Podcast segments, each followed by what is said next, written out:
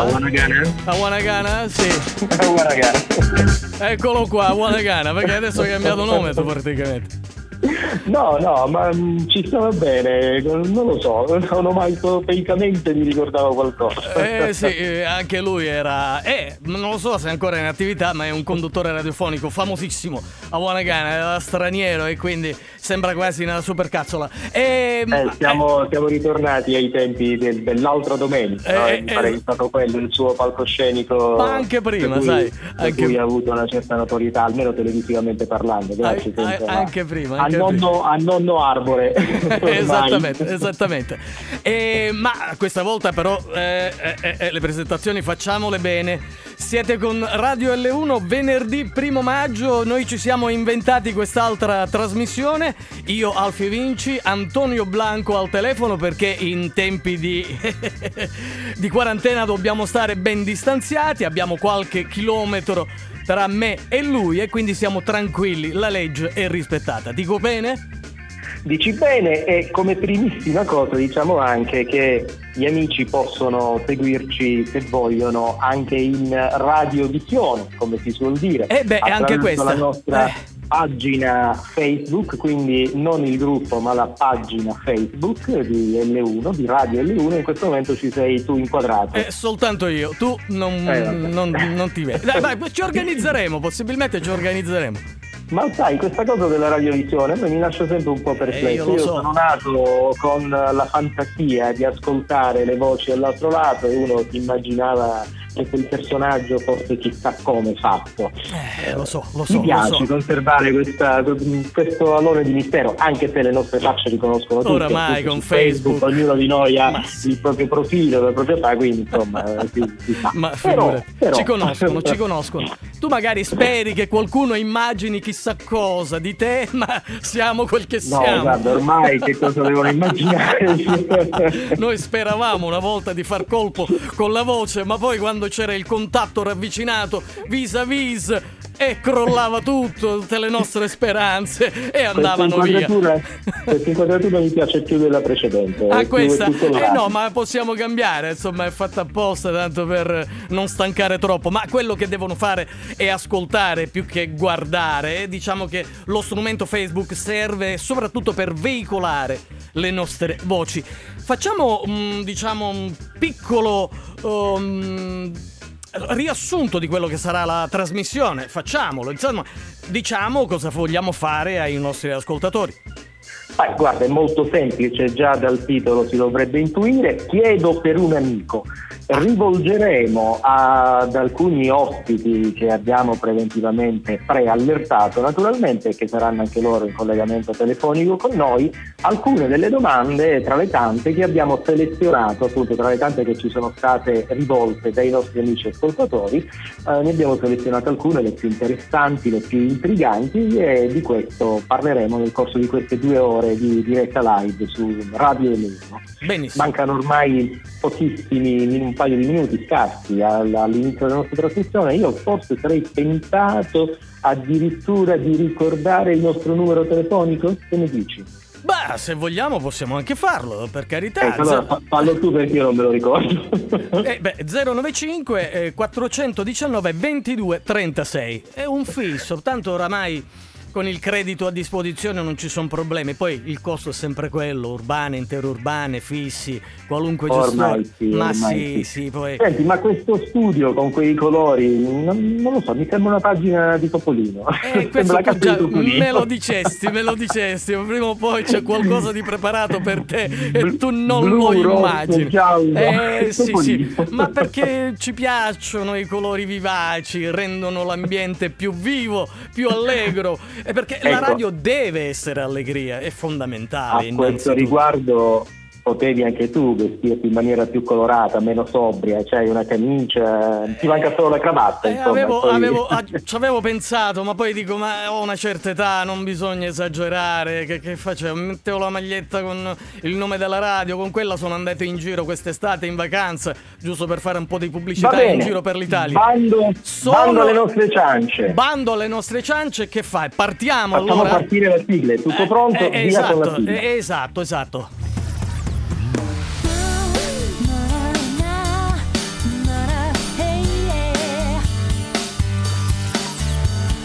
Radio L1 Sono le 17 in punto. Ehm, chiedo per un amico. Chiedo per un amico. Chiedo per un amico. Mm, eh, chiedo per un amico. Chiedo per un amico. Chiedo per un amico. Chiedo per un amico. Chiedo per un amico. A proposito, chiedo per un amico. Chiedo per un amico. Ascolta, chiedo per un amico. Chiedo per un amico. Chiedo per un amico. Chiedo per un amico. Chiedo per un amico. Chiedo per un amico. Chiedo per un amico. Eh beh, chiedo per un amico, chiederemo a tutti. Si è capito, si è capito. È nostra capito, vero? di oggi è questa qua. Ecco, Chiedere chiederemo a tutti. intermediari e chiedere per conto di un amico. Oh, basta cosa, Ce ne chi laviamo se le l'ha mani, eh? inventata. Ce ne laviamo le mani. Non noi abbiamo siamo colpa, non abbiamo colpa. Assolutamente. Non abbiamo colpa, perfetto, non abbiamo colpa. Noi facciamo come Ponzio Pilato, qualunque cosa accada da adesso in poi non è colpa nostra, eh? Non è colpa Non nostra. abbiamo colpa e non abbiamo neanche poi tantissimo tempo a disposizione perché tu vedrai come i nostri amici, gli ospiti che avremo, insomma, faranno di chiacchiera facile e quindi il tempo a loro disposizione volerà. Direi per cui di non, eh, come dicevo prima, di, di- posporre qualsiasi altra chiacchiera, qualsiasi altra presentazione al programma che ormai mi sembra del tutto superflua e Ah. cominciare immediatamente con un po' di musica perché anche la musica non mancherà in questo nostro contenitore. Chiaramente per cominciare volevo eh, iniziare con una delle nostre novità. Noi li chiamiamo i pop-up perché spuntano fuori, saltano fuori nel corso della nostra giornata musicale più o meno eh, inaspettatamente e si tratta di alcune delle novità, delle tantissime novità musicali del momento, sono quelle che noi abbiamo selezionato e che abbiamo definito le migliori tra le ultime. Mi piace pensare di cominciare oggi affidandoci alla gioventù. Eh, il primo brano infatti ce lo proporranno i Five Seconds of Summer, che praticamente sono conosciuti anche un po' con l'acronimo di Five SOS. Si tratta di un gruppo musicale, sono quattro elementi, vengono dall'Australia, sono giovanissimi, si sono formati nel 2011, li ascoltiamo con la loro nuova canzone per questa primavera-estate 2020, Wildflower.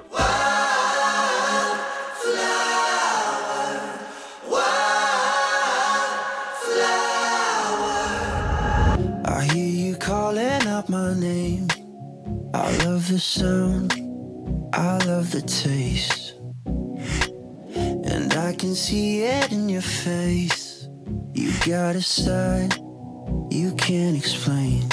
You're telling me, telling me, telling me you wanna come over. You wanna be, wanna be, wanna be, wanna be closer. I love it when you wear your head down over your shoulder.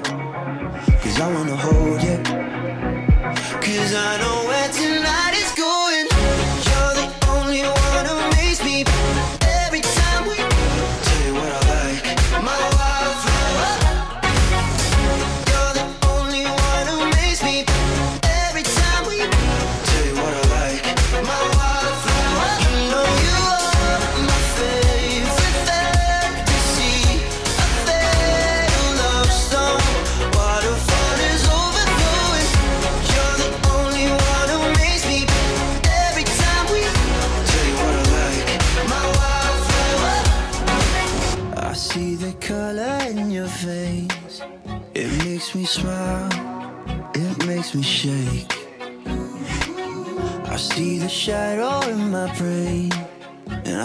Its look.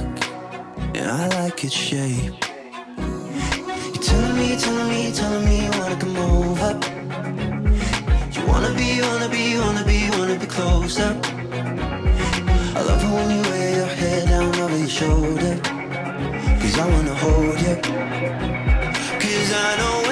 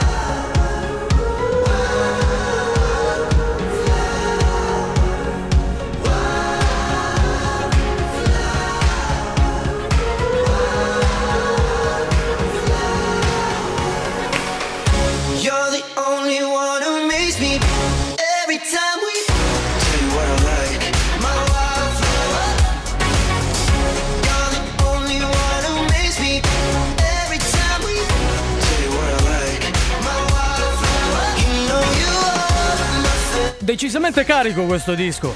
Bellissimo per iniziare. 5 Seconds of Summer con Wildflower. Sino a 6 minuti oltre le 5 di questo pomeriggio, primo maggio 2020. Una trasmissione Chiedo per un amico. Vedremo un po' perché già l'amico lo abbiamo pronto. Quindi tra pochissimo noi lo ascolteremo. Intanto si parte ufficialmente con Chiedo per un amico. Chiedo per un amico. Chiedo per un amico. Chiedo Chiedo per un amico. per un amico. Chiedo per un amico. Beh, non è un caso che abbiamo iniziato questa trasmissione alla stinco della tarde, con, prendo a prestito diciamo, queste parole del titolo di una famosissima poesia di Federico Garcia Lorca, perché anche noi, come nella migliore tradizione delle corride spagnole, almeno di quelle poche che ancora si tengono con una qualche regolarità, da coraggiosi, da, da intemerari storiadores, anche noi abbiamo deciso di prendere il toro per le corna e di cominciare con quella che possiamo definire la madre di tutte le possibili domande. E cioè, ma quelle deliziose pallotte di riso fritte con la punta, come caspita si chiamano? Arancine o arancini? E allora, per rispondere a questo quesito e tentare di dare una soluzione una volta per tutte, abbiamo pensato di rivolgerci ad Alfio Chisari, coreuta aromatico. Pronto Alfio? Oh, salve, salve. Ciao, benvenuto. Fantastico. Allora, no, Coreuta aromatico è, è fantastico perché è la, la seconda volta che mi chiamano così. Comunque, Chiedo eh, venia, sì, sì, chiedo venia, Eh, non ho eh, capito cos'è sta giusto. che- Quale, non ho capito la parola. eh, Che vuol dire? Coreuta aromatico. Ah, coreuta coreuta aroma- è una, aromatico. È una, una cosa bellissima, penso Ah. di essere l'unico in Già, Italia. già solo a sentirla è bellissima, poi ma è- magari ma è l'hai fantastico, scritto? non è, non è per tutti, non è- Alfio, ce l'hai scritto nel bigliettino da visita?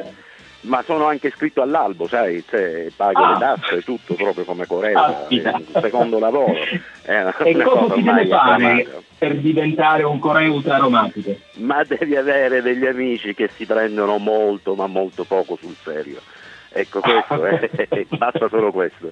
Io ne ho uno che, che ha fatto questo appunto che, e mi ha Eh, fatto fare il coreuta aromatico. Sa- Sappiamo Eh, che nel tuo caso il titolo ti discende eh, da, appunto, da un nobile cavaliere che ti ha insignito a sua volta di questo... Sì, sì, sì, sì, sì, sì, sì. Lo salutiamo, non ne diciamo il nome ma lo salutiamo? non, diciamo, non diciamo il nome, ma comunque... eh, Diciamo che persona- ho avuto modo di apprezzarne la cucina. Ecco, Ecco. esatto, sì, esatto, esatto. Io mettevo gli odori nella cucina, io eh, facevo questo, per questo ero un coreuta, mi occupavo del coro, di tutto quello che c'era attorno alla, alla sostanza, al profumo. E, E qual è la tua mm, ricetta più riuscita da questo punto di vista? Il tuo tocco magico, il tuo segreto? Ma guarda, non ce n'è, è la curiosità, la curiosità. Eh, sì, questa è la cosa fondamentale, la curiosità, la sete di conoscenza e non fermarsi alle apparenze e ascoltare buona musica mentre si cucina. Ecco, questo Per esempio, darci un suggerimento. Oggi, il primo maggio, anche in casa, qualcuno, in tanti si saranno preparati delle semplicissime bruschette, tralasciando le pietanze più, più- più elaborate. In in una bruschetta, eh, quale aroma inconsueto metteresti? Quindi lasciamo stare l'origano, lasciamo stare la menta, che normalmente si usano. Cosa aggiungeresti di tuo, di originale? Ma guarda, la bruschetta mi cogli perché la bruschetta è un grandissimo classico, quindi non penso che la stravolgerei più di tanto. Bravo, bravo. E, mm, non lo so, penso che lavorerei su- su- sulle materie prime, quindi magari un, un ciliegino giallo. Già vedere una bruschetta gialla all'occhio, eh, Mm. sì, potrebbe già essere originale come cosa, senza non andare sapevo. a stravolgere tanto la ricetta, Ecco, perché poi ecco. chi mangia una Bene. bruschetta si aspetta una bruschetta. Ah, eh, esatto. Non sapevo ci fosse il ciliegino giallo. Sì, sì, c'è anche il ciliegino giallo, c'è il tigrato, si chiamava zebrino, Ah. ce n'è uno nero che si chiama appunto perla nera, vedi l'originalità del nome. Eh, tu- tutti Eh, frutti di in- come, inserti o cose del genere, chimica. eh, Modificazioni del DNA. Ecco, sì. insomma, non lo No, so. no, no, nulla di tutto questo, sono solamente incroci. Ah, incroci, bene. Sono no. incroci, sì, Perché sì, ci preoccupiamo. che- Incroci e magari E per esempio, per produrre quello- in più. Per produrre quello nero con cosa è stato incrociato? Con la seppia, con la seppia, di solito Ah. la fanno così. Bellissimo. Con la seppia. ecco, allora avete i nostri amici che ci ascoltano da casa hanno capito già che personaggio sei Alfio.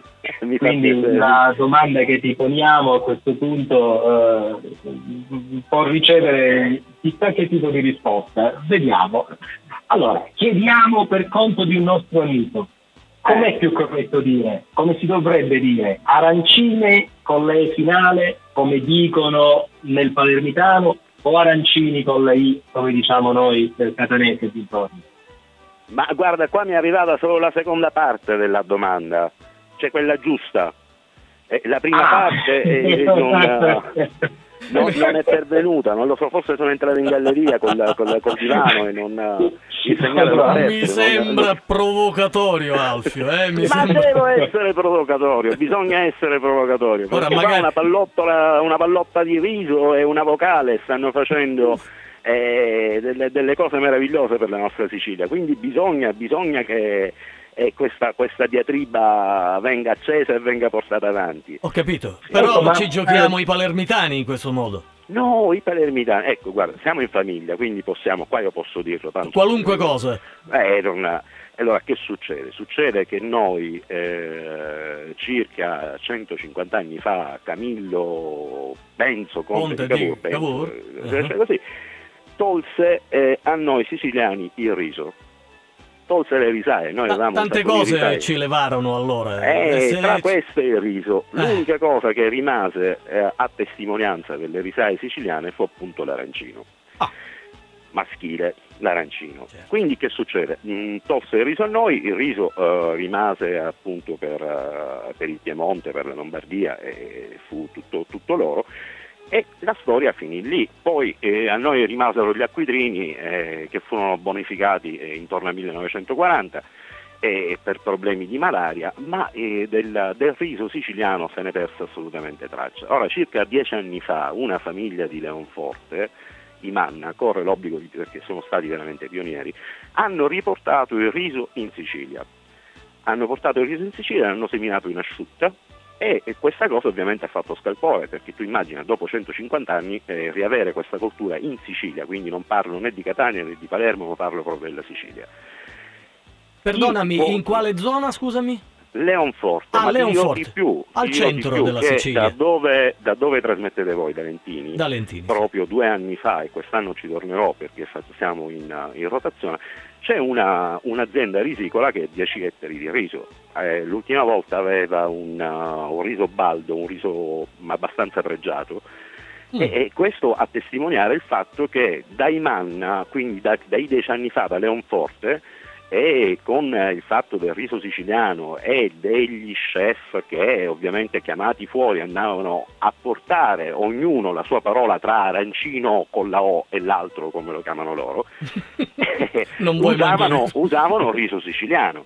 Quindi le aziende oggi che producono riso in Sicilia sono circa un centinaio e stiamo, stiamo vendendo riso, stiamo vendendo riso ed è un prodotto di d'élite, è una... È una un centinaio di aziende è parecchio, insomma, è è un numero importante. Sì, sì, sì, sì, è parecchio, ma non, eh, non soddisfano ancora quelle che sono le esigenze del mercato. Beh, per carità, Eh, certo, tutta l'Italia. Se tu pensi un attimo a un discorso di filiera e fai un riso siciliano, ma ad esempio nell'areale di Bronte, un riso siciliano con un uh, pistacchio uh, di Bronte, quindi un discorso di filiera, eh, già parliamo di un'eccellenza e di una tipicità eh, molto ma molto importante, quindi una riappropriazione di un qualcosa che ci mancava e che ci fu tolto 150 anni fa che per via di una pallottola di, di- di- di- riso eh, ci, stiamo, ci stiamo riappropriando. Quindi penso che eh, la curiosità, eh, non dico nazionale perché ormai questa cosa ha, ha passato i nostri confini, sul, Sì, sul fatto che che comunque in Sicilia ci sono due province che litigano per una vocale, per un maschile o per una eh, femminile, Dice, ma è possibile che in Sicilia sono così pazzi da fare hanno-? Ebbene sì, Anzi, che mi ben hanno- venga. che ben Anzi, mi è giunta notizia di una tesi di laurea alla Sorbona di Parigi, di una laureanda che appunto ha dedicato la propria tesi a questo di Verdi, o si dice arancine o arancini. Eh, vedi, fantastico, fantastico, eh, fantastico. Sì, quindi, quindi non chiudiamola questa cosa, facciamo, Sì, facciamo alla fine lottiamo, attrae no? attenzione, attrae attenzione, certo. Eh sì, lottiamo, facciamo, facciamo le cinque giornate dell'arancino contro i palermitani, facciamo una loggia dell'arancino. e La, seconda Monazzo- gue- la terza guerra d'indipendenza, dai, Ma- vai. Guarda, prima ma fondiamo il partito dell'arancino, Fac- facciamo qualcosa, ma Eh. Ci facciamo parlare di noi, perché più parlano di mancava. noi, più aziende risicole in Sicilia aprono e, e che più... A eh, questo punto devo, devo fartela la domanda, dato che appunto ci hai eh, fatto sfoggio di, di, di questa tua conoscenza, di questa tua preparazione nella materia, che ti deriva dal titolo eh, di Coreuta aromatico, Assolutamente sì, sì, sono, sono cose che solo i coreuti sanno. Esatto, quindi tu per mestiere fai il coreuta aromatico. E per hobby mi risulta che sei ispettore in aziende che producono Sì, per hobby faccio, faccio l'ispettore nella filiera agroalimentare Ma quello è biologico. hobby. Questo è per, per hobby, sì. Eh, ok. Non, non sei dei NAS tu, no, no. No, no, no, no, no, assolutamente. Io lavoro con delega ministeriale, ma non, eh, Certo. non per- non direttamente per il ministero. Certo. Alfio, grazie tantissime di aver aperto il nostro appuntamento di oggi. di E anche l'appetito, penso. Chiedo venia, posso un'ultima a questo quesito appunto ormai Antonio. Antonio, volevo chiudere perché mi- devo levarmi sta, sta curiosità sulla questione della forma, perché abbiamo parlato di una pallottola, quindi qualcosa di rotondo, ma noi gli Appunto. arancini li abbiamo appunto sì, come una sorta di piramide troncoconica. E, da dove è venuto questo- questa forma? Da dove Ma arriva? guarda, ci sono un sacco di cose. Una un- leggenda vuole che si ispirino alla- all'Etna, al vulcano, in Mm. modo tale che quando tu rompi la punta poi esce il fumo e quindi Sì. l'Etna fumante dentro ci trovi il sugo.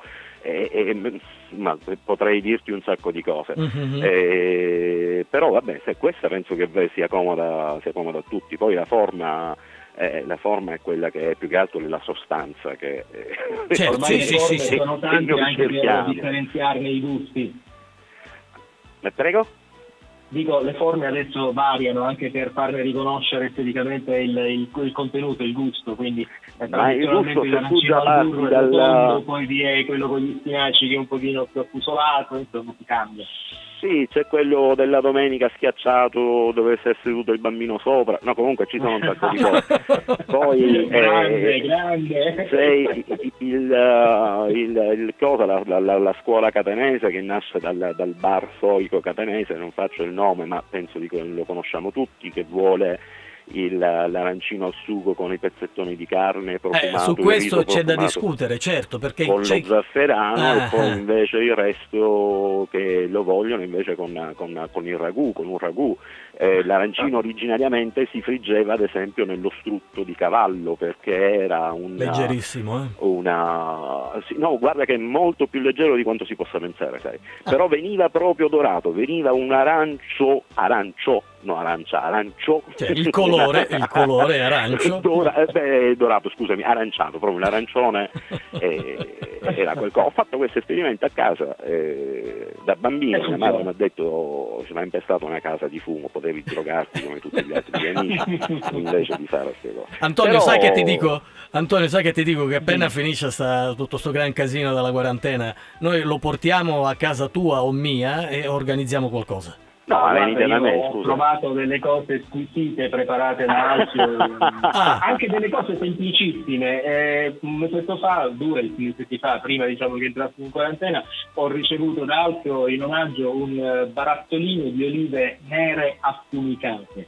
Mm. No, capolavoro. quelle, Mm. quelle sono le olive del potatore, sono delle olive affumicate con legno d'olivo. Alfio Vinci, io lo dico per sé. Eh, Ti Quindi io non ringrazio. so se tu hai avuto la, la- la fortuna No. da ragazzino di andare a potare gli ulivi o andare in campagna così anche per le scampagnate. Si Mm. prendevano le olive da terra, quelle Sì. che erano seccate dal sole, si passavano nella brace dove tu avevi bruciato i rami, le ramaglie della potatura e poi si mangiavano. Quindi era l'olivo, l'olivo eh, abbrussolito nel legno d'olivo, l'olivo che torna all'olivo, l'olivo assoluto. All'olivo Ma tu assoluto. immagina che Poesia. filosofia che c'è in un'oliva. E eh, tu s- già stai stimolando, è la Beh, reazione di no, Pavlov la mia. chiudiamo qua, Pavlov, chiudiamo qua, tutta chiudiamo la anche questa perché non ho di pranzato, io non ho pranzato. E faccio- non si fanno queste cose il primo maggio. Eh, tesoro mio, io per preparare sta cosa e andare, si- andare a seguire Antonio, non si, non si può, capisci? Allora, Alcio viene da 24 ore di lavoro, una, una mattinata di lavoro eh, e adesso è qua con noi. Una notte di lavoro che è ancora meglio. Ma tutto suo lavoro il giorno della festa dei lavoratori. Eh, ma Eh, per, per- per quanto mi riguarda, tutti i giorni sono uguali, quindi i turnisti siamo così. Non abbiamo. Perfetto. Grazie, Grazie, Alfio, è stato bellissimo. buon pomeriggio. Grazie a voi per la telefonata. A presto, Ciao. a presto.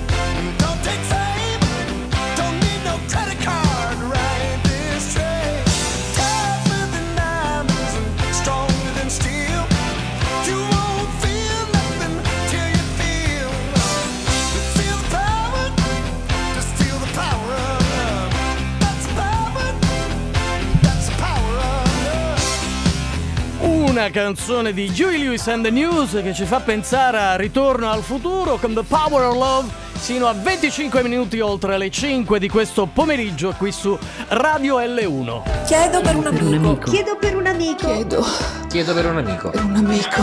Chiedo per un amico.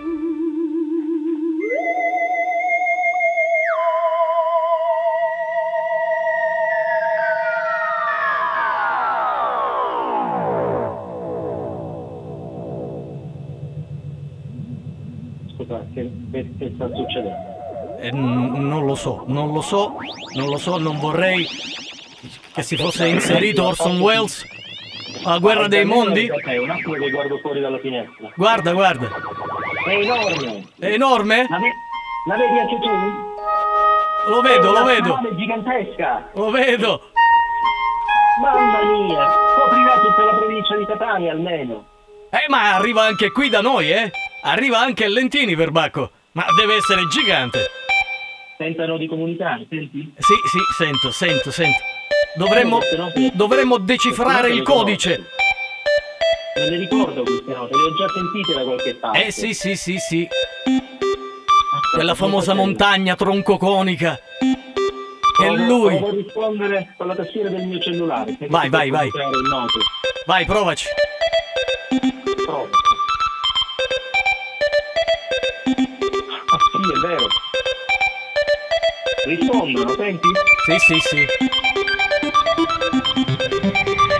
È Ci sta provando. Alfio. Ci sta provando anche Richard è Eh, di uno scoop.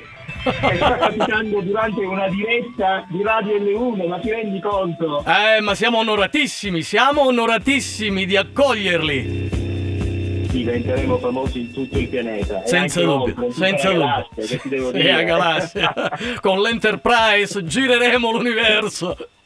Vabbè, abbiamo voluto scherzare, chiaramente in tanti di voi che ci ascoltate avete riconosciuto che queste sono le note eh, della famosissima colonna sonora del film Incontri avvicinati del terzo tipo, una pellicola ormai datata, risale al 1977, un film che venne scritto e anche diretto dal, Spielberg. dal grande, grande Steven Spielberg. Iconico. Appunto del primo contatto tra l'umanità e gli alieni.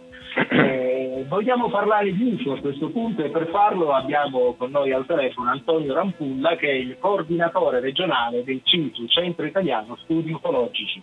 Sì, eccomi qua. Bene, Antonio. Benvenuto anche a te, buon pomeriggio. Grazie, Buon buonasera a voi e a chi ci ascolta. Senti, la domanda che ti poniamo per conto di un amico è banalissima. Esistono gli UFO? Esatto, voglio saperlo. Eh sì, è questa la domanda di rito che ogni, diciamo, ogni ricercatore, ogni studioso che si occupa del- dell'argomento si sente rivolgere inevitabilmente da- da- da- dagli amici e anche dai parenti che, vengono che sanno diciamo, del tuo interesse per l'argomento. In realtà esiste eh, un fenomeno UFO, ehm, perché noi studiamo le testimonianze delle persone che eh, vedono, che asseriscono di vedere delle cose strane e che non riescono a spiegare mh, immediatamente. Eh, gli UFO in quanto oggetti volanti non identificati, quindi sono una realtà, esistono. Non abbiamo eh, chiaramente dei dischi volanti tra le mani da poter sezionare, da poter analizzare, per cui quello che possiamo studiare è solo il fenomeno. E quello che c'è Quindi in area degli 51? ufologi Transita attraverso i racconti, i rapporti UFO. Eh, I rapporti UFO, certo, stu- raccontano di avere visto. Certo, certo, insieme delle In testimonianze. de- caso, di solito viene spiegato oppure rimane appunto un mistero. No, e nella stragrande maggioranza dei casi, il 90% circa, viene dopo, dopo attente diciamo, analisi, valutazioni, eh, viene spiegato abbondantemente, ehm, mentre il 10%, circa un 10% circa rimane senza una spiegazione plausibile. Senti, nei giorni scorsi abbiamo visto in rete la diffusione di alcune notizie relativamente al rilascio di certi filmati da parte della- dell'aeronautica militare americana o Sì. del governo americano. Sì. E naturalmente i titoli erano si conferma l'esistenza degli UFO. Eh, in pratica è la notizia, diciamo, l'argomento de- di attualità del momento, quindi il Pentagono ha rilasciato questi tre video dove eh, si vedono delle, delle- delle- delle luci, degli oggetti che sono stati ripresi a, a bordo di velivoli militari con eh, raggi infrarossi, non, non- non erano visibili diciamo, direttamente. Ah, Eh, ecco, quindi- sì, Ah, ah. ed erano comunque circolavano già dal 2017, non sono diciamo eh, già si conoscevano, non sono del tutto inediti, ecco. E beh, questo fa parte della rete che ogni tanto si ritira fuori, ricicla notizie magari anche vecchie, eh, Sì, facciandole per nuove. Ma Eh sì, io perché- vorrei sì. chiedere, io- voi due eh, siete professionisti perché conoscete eh, l'argomento perché Antonio diciamo che è colui il quale ti ha preceduto per quell'incarico perché non so se, se si Sì, sa sì, ma sì. Antonio è uno che era- seguiva questi, questi argomenti quindi la questione la domanda è quasi semplice ma perché mai questi esseri che decisamente devono essere superiori perché devono conoscere meglio di noi la fisica, la chimica, il controllo del tempo, della luce, perché mai dovrebbero apparire così senza manifestarsi definitivamente? Oppure perché non dovrebbero stare in mezzo a noi e prendere le sembianze anche tue, mie o di qualunque oggetto? È questo che ci lascia molto perplessi noi che non sappiamo nulla di, di- di tutto Mhm. questo. Eh, questo diciamo che è la, la domanda che ci poniamo anche noi, anche noi ufologi da, eh, e a cui cerchiamo di dare delle risposte. Purtroppo le, le risposte, del- certe risposte certe in questo senso non ne abbiamo, magari le avessimo.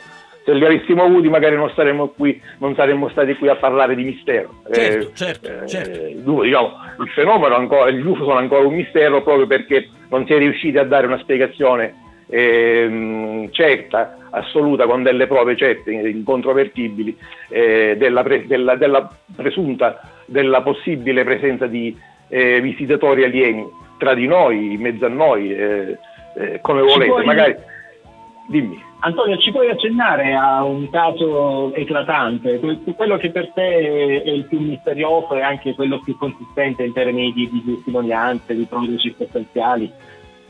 Eh, ma parli um, caso a livello nazionale oppure locale? Mm, sì, a livello anche a regionale? livello mondiale, come piace a te, quello, quello più concreto, quello dinanzi al quale eh, gli ufologi dicono effettivamente bisogna continuare a insistere in questi studi perché non si tratta soltanto di misinterpretazioni, cioè non è solo gente che vede lucciole per lanterne e scambia una nuvola per un disco volante, un aereo, per un'astronave e via dicendo. C'è qualcosa contro cui si batte il muso e dobbiamo insistere per capire cosa può esserci dietro. Ma di casi, di casi diciamo eclatanti ce ne sono, ce ne sono parecchi a livello, a livello mondiale. Ehm, L'ultimo, il più, il più nuovo, il più fresco. il, il più fresco, mm, mi piace ricordare un, un caso che avvenne nel eh, 85-86 negli Stati Uniti, pensavo dove una, eh, sì, dove una, una- una donna insieme a dei, a dei parenti eh, vide un oggetto da una- di una forma strana, una forma ehm, a- mh, tipo triangolare che stava per atterrare eh, nei pressi, diciamo, nei, nei loro pressi. Eh, queste, queste signore si avvicinarono un bel po', ehm, dopodiché successe qualcosa di strano che, che ancora ad oggi non riusciamo bene a spiegare perché ehm, sono state trovate diciamo, delle, delle tracce sui loro corpi che potrebbero essere eh, stati rilasciati da, da, eh, sostanze radioattive, eh, tipo che siano stati contaminati da qualche sostanza radioattiva. Le, le signore si sono ammalate ehm, dopo aver eh, eh, passato, aver avuto tanti, tanti, tante sofferenze, eh, sono, sono morte dopo, dopo pochissimo tempo. E questo diciamo, è uno dei casi più strani, più curiosi che io abbia mai letto.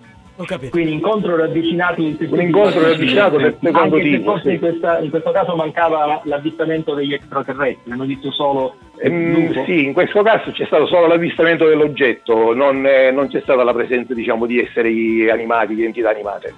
Quindi questo non è un incontro ravvicinato del terzo tipo, ma se ricordo No. bene è solo del secondo. Del secondo tipo, sì. Ho capito. È il famoso caso Cash Landrum che tu dovresti anche conoscere. Eh beh sì, ma che chi, chi fosse stuzzicato dalle nostre parole farà una semplice ricerca sul web e troverà naturalmente Troverà sicuramente.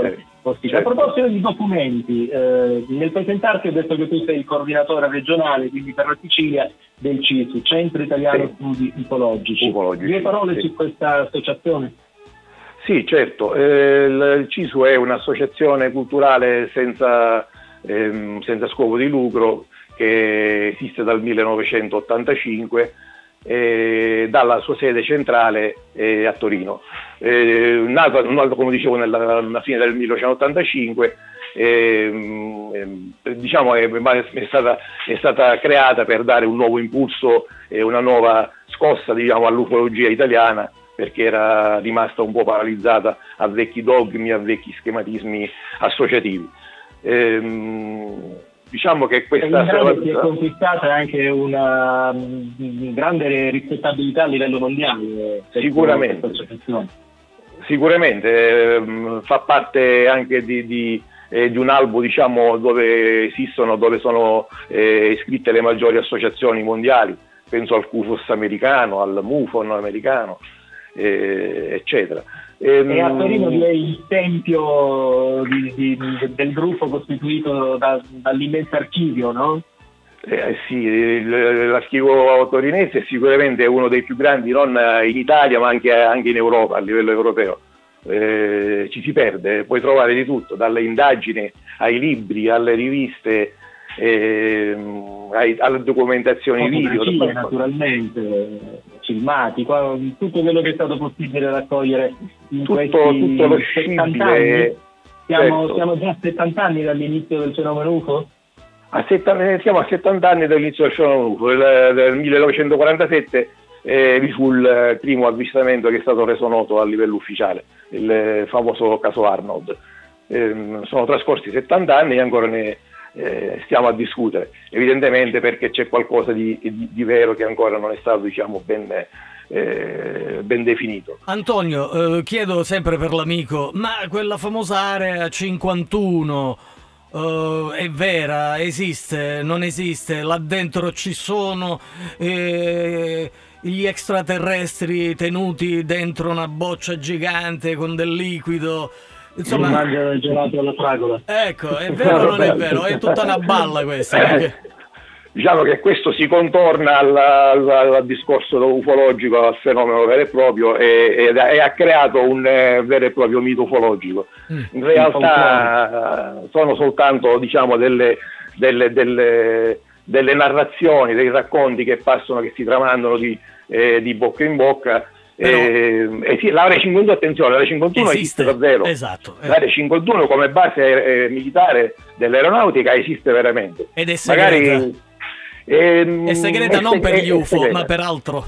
Per È altro. segreta perché, perché lì vengono svolti del- dei test su prototipi di, di velivoli militari segreti.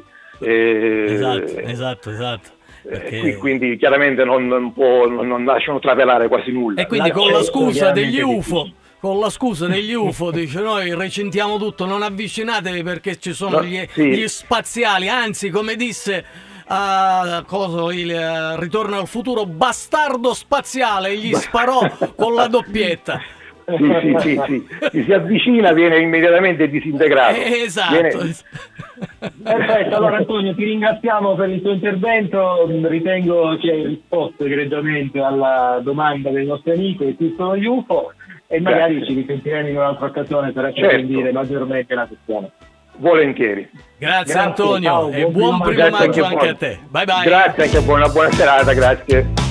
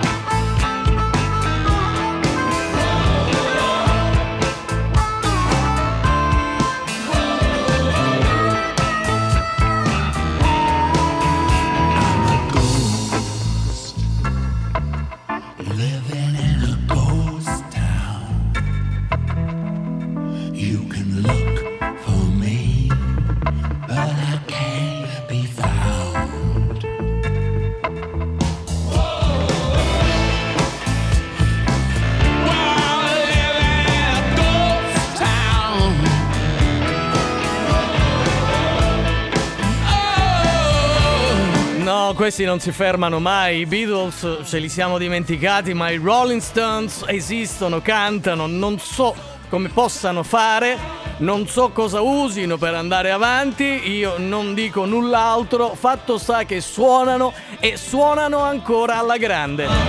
Il nuovo singolo per loro è intitolato Living in a Ghost Town e anche fa parte dei nostri pop-up, le novità di Radio L1.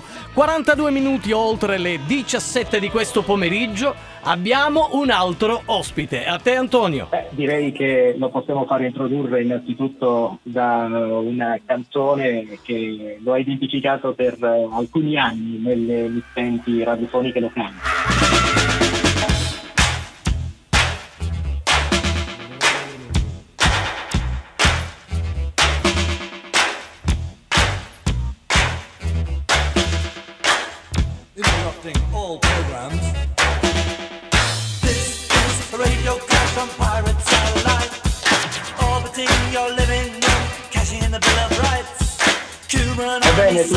Tutti fan dei Clash o comunque chiunque abbia un minimo di conoscenza di infarinatura della musica rock avranno riconosciuto che si tratta appunto dei Clash con uno dei loro brani più famosi, This is Radio Clash, che noi abbiamo utilizzato, stiamo utilizzando per introdurre il nostro prossimo ospite perché proprio questa canzone fu sigla di una delle sue trasmissioni più famose eh, nella radiofonia siciliana.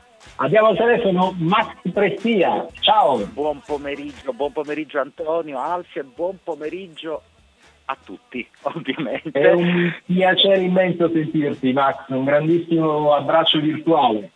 No, non hai idea per me. E, e poi bisogna dirlo perché non tutti eh, lo sanno, io ho un legame molto forte con, eh, con Antonio, che è sempre molto modesto, perché in effetti Radio Clash è un programma che abbiamo ideato insieme, io e Antonio. Eh, però se iniziamo a parlare di queste cose non ne usciamo più. Eh, Giusto per ricordare l'anno, dai.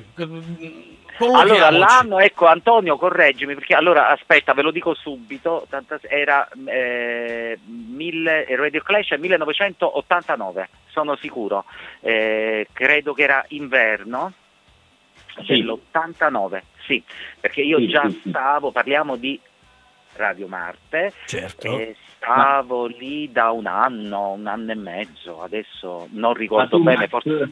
eri già famoso perché da, da anni eh, avevi cominciato anche in un'altra emittente a Studio 99 con un programma mh, che era popolarissimo ed era Super Weekend.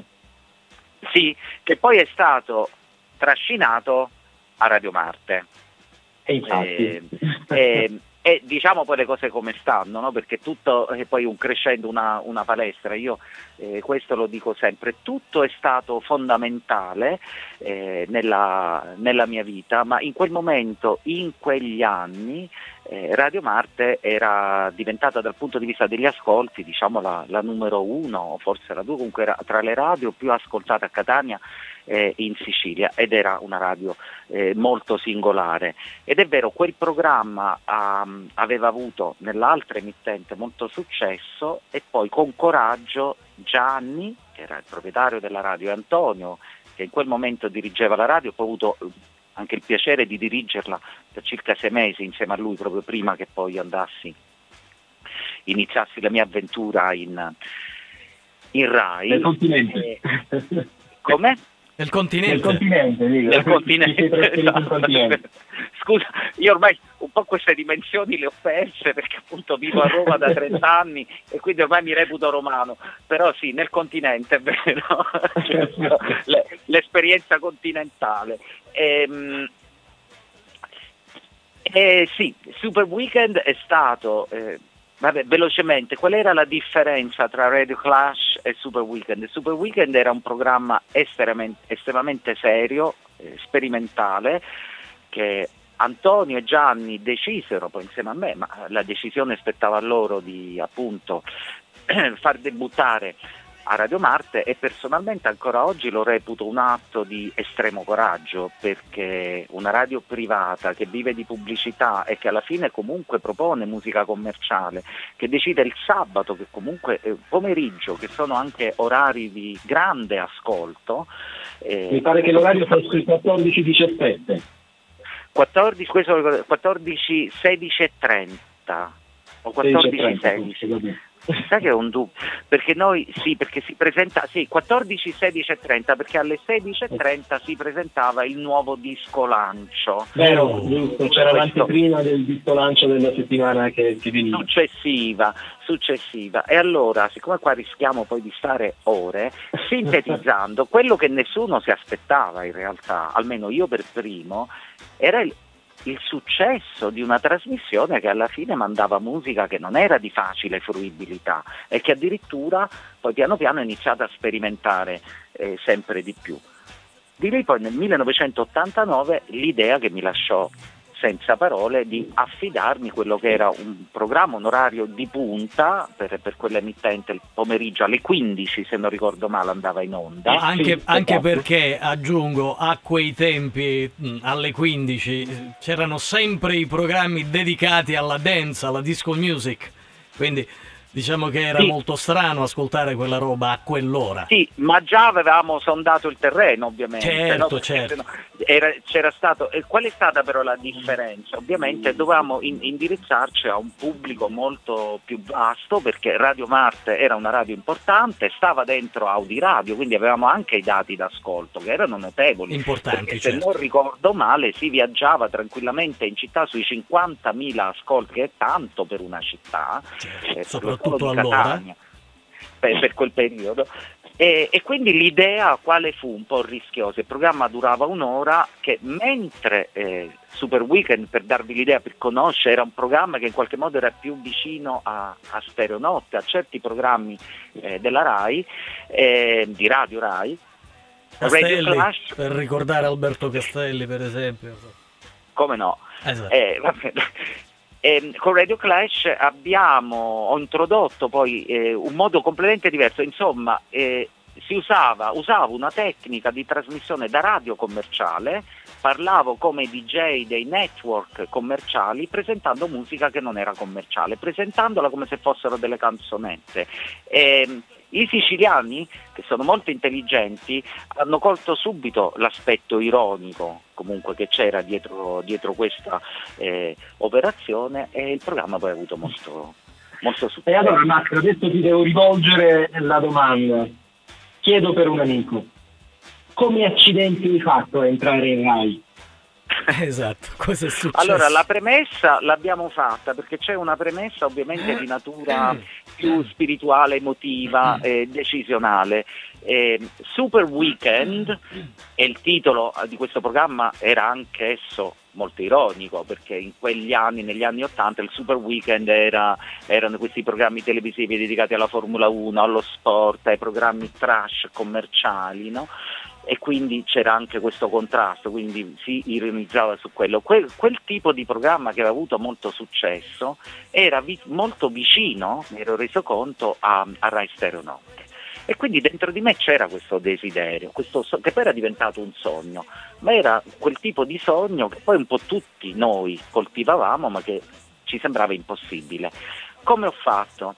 Con una semplice telefonata, ma anche lì il destino e indirettamente Radio Marte mi è venuta incontro, eh, perché nel 1989 estate e venne un conduttore Emiliano Nicastro di Rai Stereonotte a Radio Marte eh, Antonio voleva che lo intervistassi io, ma io ero in Inghilterra in quel momento, stavo molto in Inghilterra, ma quando tornai, non so per quale motivo, che lui è di origine siciliana tra l'altro, stava ancora lì, ci siamo incontrati e io gli buttai, ma come battuta, no? gli dissi senti ma basta la raccomandazione di un ministro per, per, per fare Stereonotte e lui mi disse ma stai scherzando?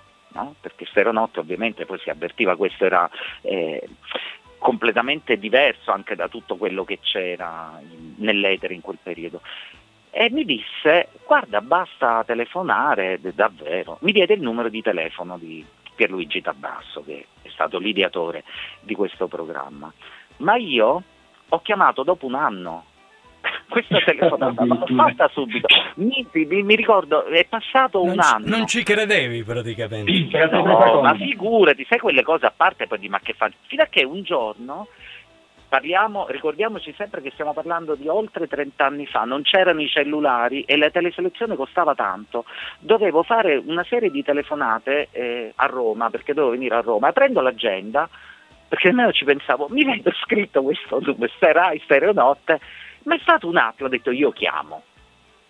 Mi risponde direttamente lui, io stavo per svenire, la storia è lunga, mi ha messo tutto sul difficile, inspiegabilmente poi quando io ero a Roma per tre giorni non riuscivo mai a prendere la linea, la sera che dovevo partire era primo pomeriggio, avevo il volo la sera per tornare a, a Catania, mi risponde e mi disse ma Roma è immensa, come possiamo vederci, sono tre giorni che la cerco. A quei tempi la RAI aveva la sede, una delle sedi di Radio RAI era Via del Babbuino, purtroppo non esiste più quella sede, ma mistico, veramente mistico. Io eh, stavo in un, in un B&B in via del Corso, cioè praticamente a 300 metri dal suo ufficio, Mm, quindi quel mm, giorno ci siamo visti, ma da quel primo incontro, prima che poi io venissi finalmente chiamato, è passato quasi un anno e mezzo. E quindi a un certo punto anche io ho iniziato a non crederci più. E poi è successo, un giorno mi ha chiamato lui, dopo quasi un anno e mezzo, ed è stato tutto velocissimo perché mi chiamò, era maggio, era più o meno mh, verso il 20 maggio, periodo insomma mi ricordo perché era più o meno il mio compleanno, volai a Roma e adesso i primi di giugno io stavo in onda a Stereonotte, quindi è stato, e Antonio sicuramente si ricorderà perché è stato un, E una come, cosa... e come no, Di eravamo colpo. lì a tarda sera, inizio Eh, notte, eh, diciamo, eh, praticamente, a- Sì, ad perché io ascoltare- stesso non sapevo, quindi non era perché lui, anche Antonio dice ma perché non me l'hai detto per dico Antonio? E dovrei avere il nastro, No. eh? Di Cosa quella ti prima dovevo- puntata. Come scusa? Di quella prima puntata dovrei avere il nastro, la cassettina. Io ero indeciso oggi, oggi pomeriggio Max è indeciso se farti introdurre appunto dalla sigla mitica di Stereonotte oppure da queste Visit Radio Flash. Poi ho optato per motivi sentimentali. Ma a proposito, quest'altro brano. a proposito Ma va bene perché quello- sono passati 30 anni e oggi cosa fai in Rai? Allora, oggi io collaboro con, con Radio 3 e al momento sono tra i conduttori di mh, questa trasmissione che si chiama La musica tra le righe. Vi anticipo perché che molto probabilmente farò il mio prossimo programma forse nel mese di maggio, dipende come evolve tutta la situazione eh, Covid.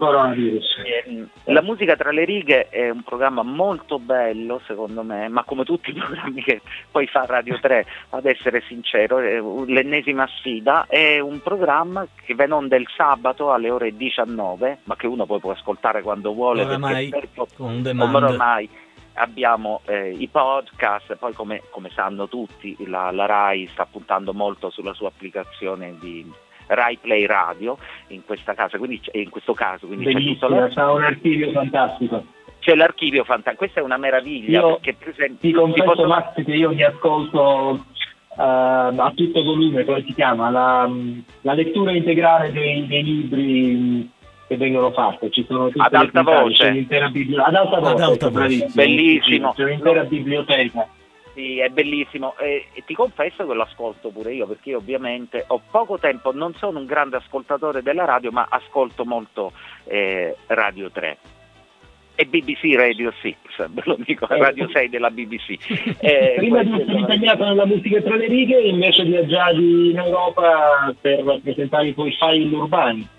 File urbani. Allora finiamo. La musica tra le righe è un programma che si occupa di romanzi che citano la musica, dove la musica in qualche modo è protagonista, o perché è citata o perché è parte eh, della trama. Quindi ognuno di noi, in base alla propria personalità, perché poi siamo tutti molto liberi e questo è anche meraviglioso, racconta questo libro, il libro che, che è stato scelto eh, e proposto eh, con la musica che decide, no? perché ci sono anche di, di proporre, perché mi è capitato di parlare di libri dove c'erano 200, 300 citazioni musicali, de- 100 citazioni musicali, cioè, quindi era anche difficile eh, scegliere.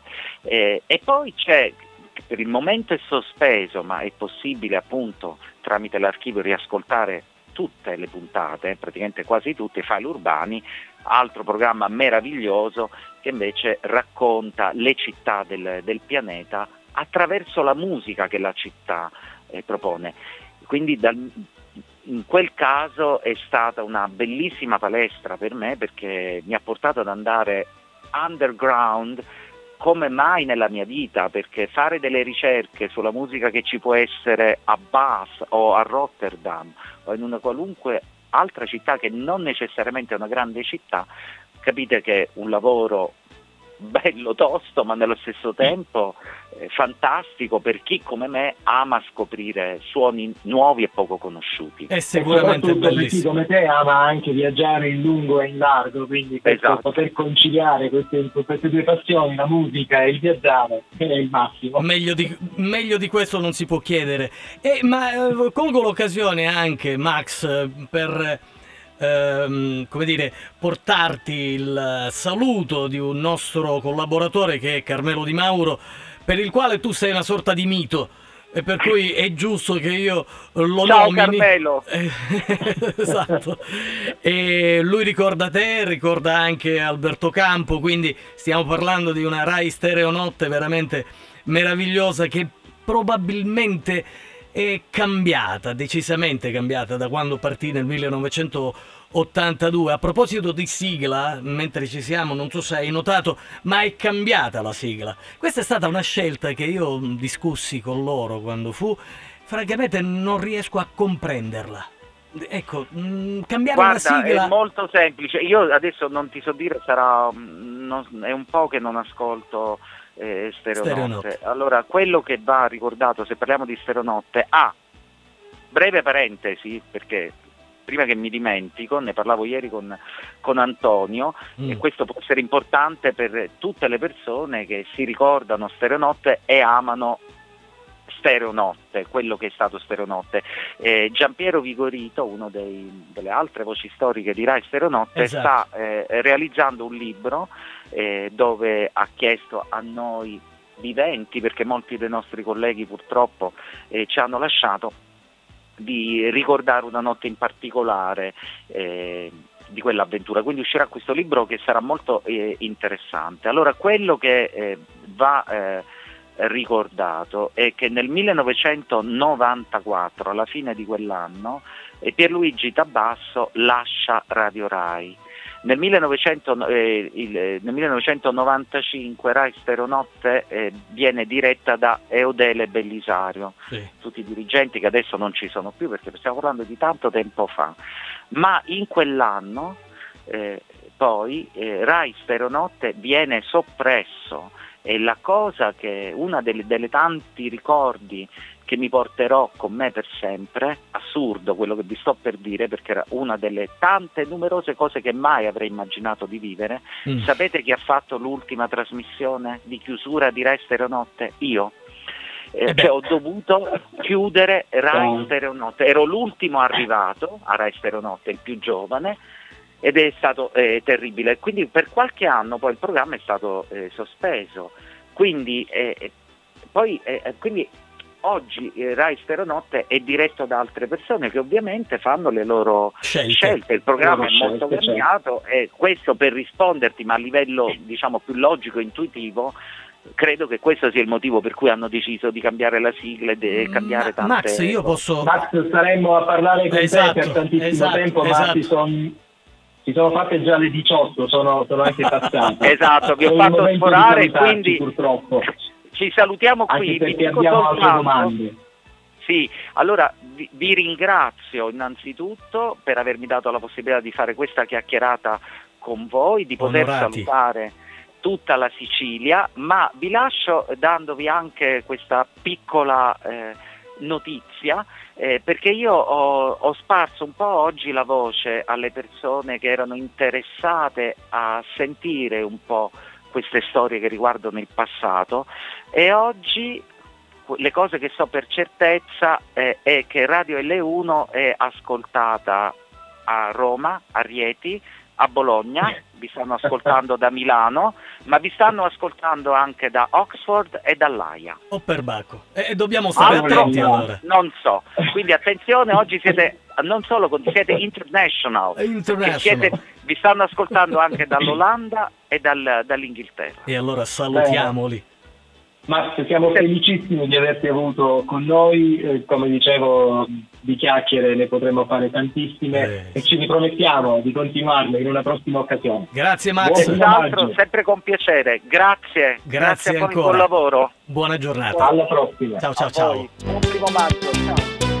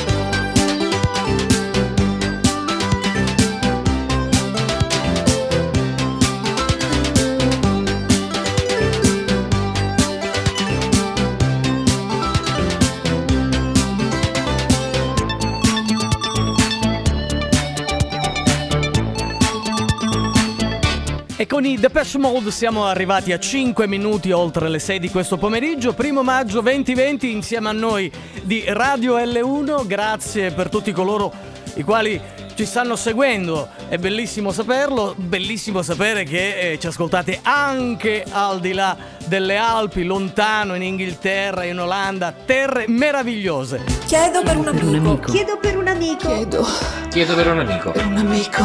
Chiedo per un amico.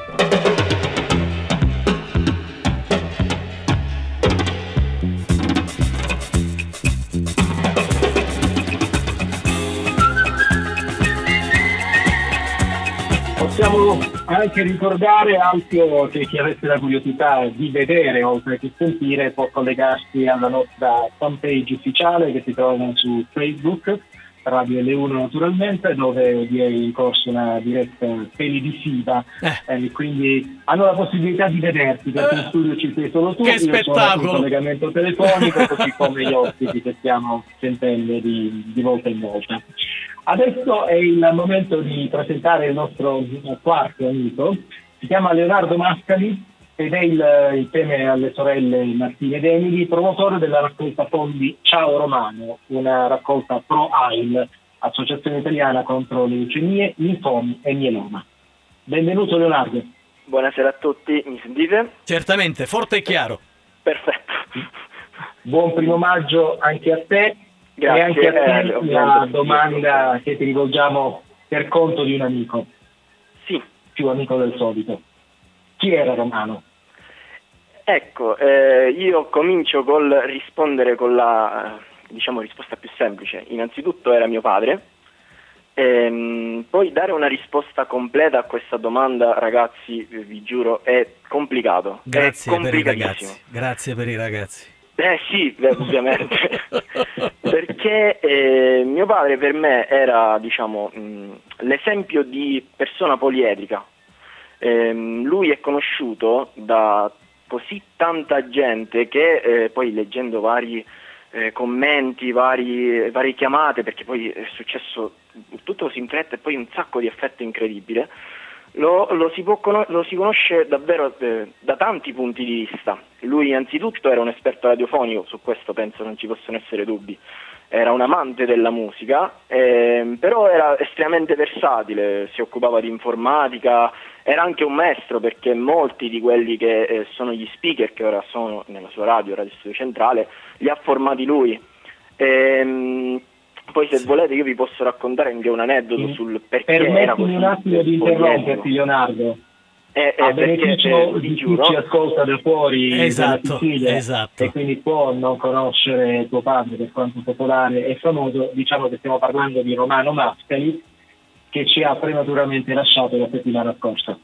Sì, sì, sì. Puoi eh, continuare, prego. Ed era un conduttore radiofonico, un editore radiofonico, eh, da sempre, da 40 anni e passa, ed era anche appunto un maestro conosciutissimo nell'ambito radiofonico catanese, non solo quando eh, le radio riuscivano a coprire buona parte della, della Sicilia. Prego Leonardo.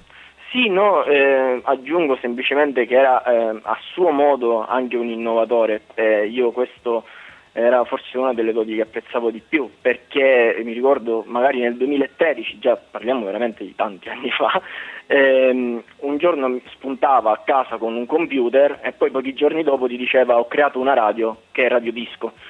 Sì, che vero, trasmette vero. 24 ore su 24, così lui da- dallo studio creava le sue radio, creava il suo mondo, era il mondo che amava e, la passione. ed era veramente eh, innovatore sotto questo punto di vista. Dicevo Leonardo, anche tu qualche anno fa da, da più piccolo, da adolescente, hai avuto il tuo battesimo in radio. Sì, sì, sì, l'ho avuto perché mh, su, su Radio Catania si è, si è svolta l'edizione di un concorso radiofonico tra scuole, tra istituti, licei e io con eh, il Concetto Marchesi, che era il mio liceo, abbiamo partecipato ad Hype School Radio e là potete immaginare quella che era la mia ansia e, e la pesantezza di quella, quell'esperienza perché avevo mio padre là davanti che mi guardava ogni piccolo minimo movimento che facevo. Quanti anni avevi all'epoca? E ne avevo 16, ne avevo Giovanissimo. 16. E adesso sono invece Sono adesso? 21, sono 21. Oh, ma che giovane ragazzo. Leonardo, cosa fai adesso? Studi, mi, mi raccontavi?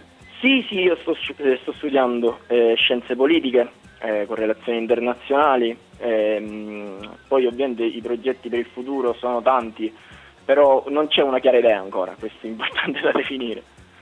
Si, si va. Bene, vabbè, comunque eh, di tempo davanti ne hai, quindi è giusto chiarirsi le idee. Eh, tra l'altro siamo colleghi da questo punto di vista, io mi sono laureato in scienze politiche molti, molti anni fa. Qualche prima anno fa, ancora, qualche anno, prima sì. ancora di, di- di tutto ciò che raccontavamo con Max poc'anzi, quindi fatevi, fatevi un po' i conti voi aritmeticamente parlando, dimmi che tempo E ancora. Leonardo non c'era. Noi No, lo no. ricordiamo. Leonardo, tu per eh, ricordare tuo padre, per onorarne la figura, come premettevo poc'anzi nel presentarti, nell'annunciarti, hai lanciato questa iniziativa, questa raccolta fondi. Ce ne puoi Eh, parlare sì. un po' di più?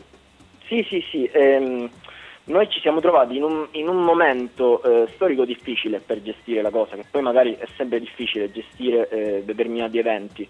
Però ovviamente con la, la pandemia in atto eh, non ci è stata nemmeno data la possibilità in realtà di, di poter celebrare, poter ehm, vedersi segue, tutti insieme, segue, sì. unirci. E quindi le domande erano tante, tante persone, tanti colleghi, tanti amici, perché come ho detto c'è stata un'onda di affetto incredibile. Ehm, ci chiedevano a me e alle mie sorelle ehm, qualcosa, come aiutare, come rendersi utile. A quel punto, vedendo l'esperienza, perché l'abbiamo vissuta in primo piano, la lotta alla leucemia ehm, per un anno, quasi un anno, ehm, l'idea era semplice, ehm, era molto semplice rendere omaggio a mio padre ed era eh, farlo attraverso una raccolta fondi per tutti coloro i quali stanno attraversando quello che ha attraversato lui, che molte volte diciamo la battaglia più importante della loro vita. Ehm, Quindi abbiamo indicato ehm, un'associazione, l'AIL, che è l'Associazione Italiana contro Leucemia, Linfomi e Mieloma, perché ovviamente in un periodo del genere, con una pandemia in atto, ehm, c'è anche ehm, forse meno attenzione, c'è più carenza nel- negli ospedali e quindi c'è bisogno di un sostegno maggiore. E quindi nel nostro piccolo volevamo renderci utile proprio per tutti coloro i quali si trovano ad affrontare quella battaglia che purtroppo mio padre ha perso, ma che veramente ha lottato fino all'ultimo. Era un passo Come- per poter lottare come ancora. Sì. Come si può fare per eh, dare il proprio contributo a questa raccolta fondi? Dove la si Sì, può eh, noi abbiamo utilizzato la piattaforma GoFundMe che eh, potete trovare su internet oppure comunque sul mio profilo, basta cercarmi, io linko sempre eh, a questa raccolta, poi magari se mi potete aiutare anche voi nel condividere. Adesso la pubblicheremo anche sulla pagina del, sulla nostra fanpage, su quella del gruppo di Radio L1. Ah, certamente. perfetto. Eh, eh, basta recarsi proprio su quella pagina e fare una, una donazione, veramente qualsiasi donazione è ben accetta. Noi non, non ci aspettavamo tutto questo seguito, infatti siamo molto contenti di come sta andando. Perfetto.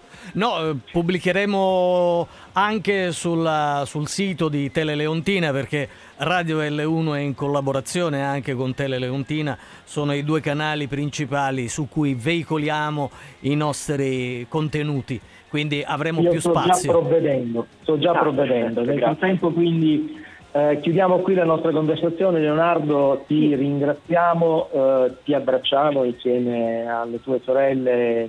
Martina io la conobbi che aveva 4-5 anni forse Tutti- e frequentava tutti- Radio Marte. tutti i E bambini. ricordo che, che talvolta si prestava anche a qualcuna delle trovate di tuo padre che la- di cui voleva eh, sentirne la voce per registrare qualche, Qualche spot, qualche sì, qualche station, jingle, qualche sì, sì. spot.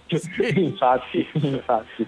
Io vi ringrazio per lo voi. spazio E e ti ringrazio ringraziamo. tutti quelli che ci stanno seguendo e buon primo maggio a tutti. Grazie Anche. Leonardo per la tua dimostrazione di maturità. Ma non, potevi, non poteva essere diversamente con un papà così. Ho avuto dei buoni esempi. avuto dei Esatta- buoni esempi. esattamente, esattamente. Grazie, grazie, Grazie, grazie. buona- buon. Un abbraccio, caro. Ciao, ciao, ciao.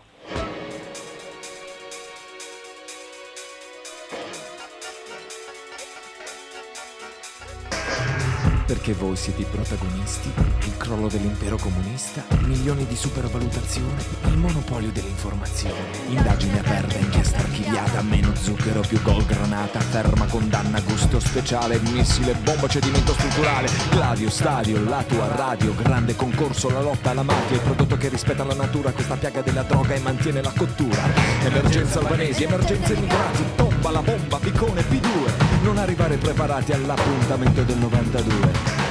A voi la linea, allarme ambiente, crisi del Golfo, bombe intelligenti, guerra, tempesta, Maradona, la strage del sabato sera, Estonia, Lettonia, Lituania, la crisi, la crisi, la crisi, la crisi, parole, parole che sono rumore, parole, parole che sono rumore, rumore, silenzio. E allora zitti, zitti, non riflettere, non discutere, ma sentire col cuore, buttarsi a capofitto. E allora zitti, zitti, dritti verso il centro, non fuori, ma dentro, non rumore, ma silenzio.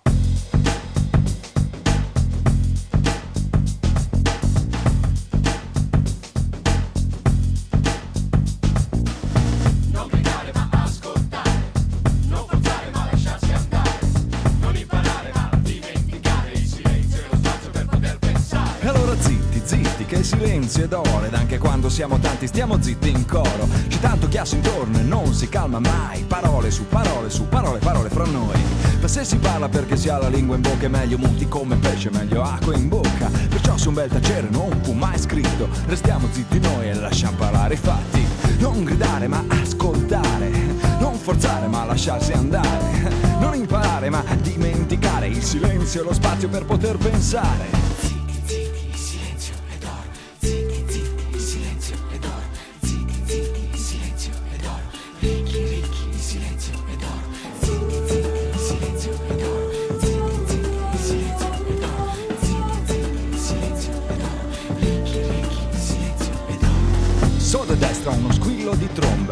Da sinistra gli risponde uno sbadiglio, troppe voci fanno male, la testa rimbomba e di quello che succede non si sente più nulla.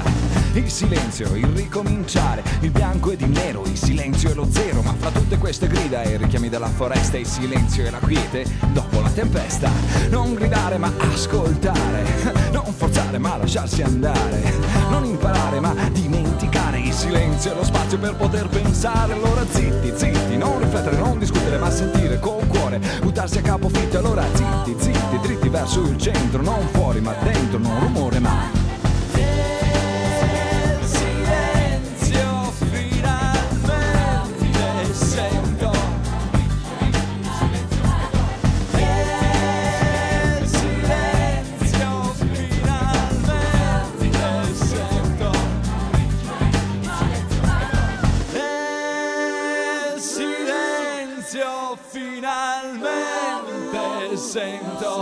Chiedo per un amico. Chiedo per un amico. Chiedo Chiedo per un amico. per un amico. Chiedo per un amico.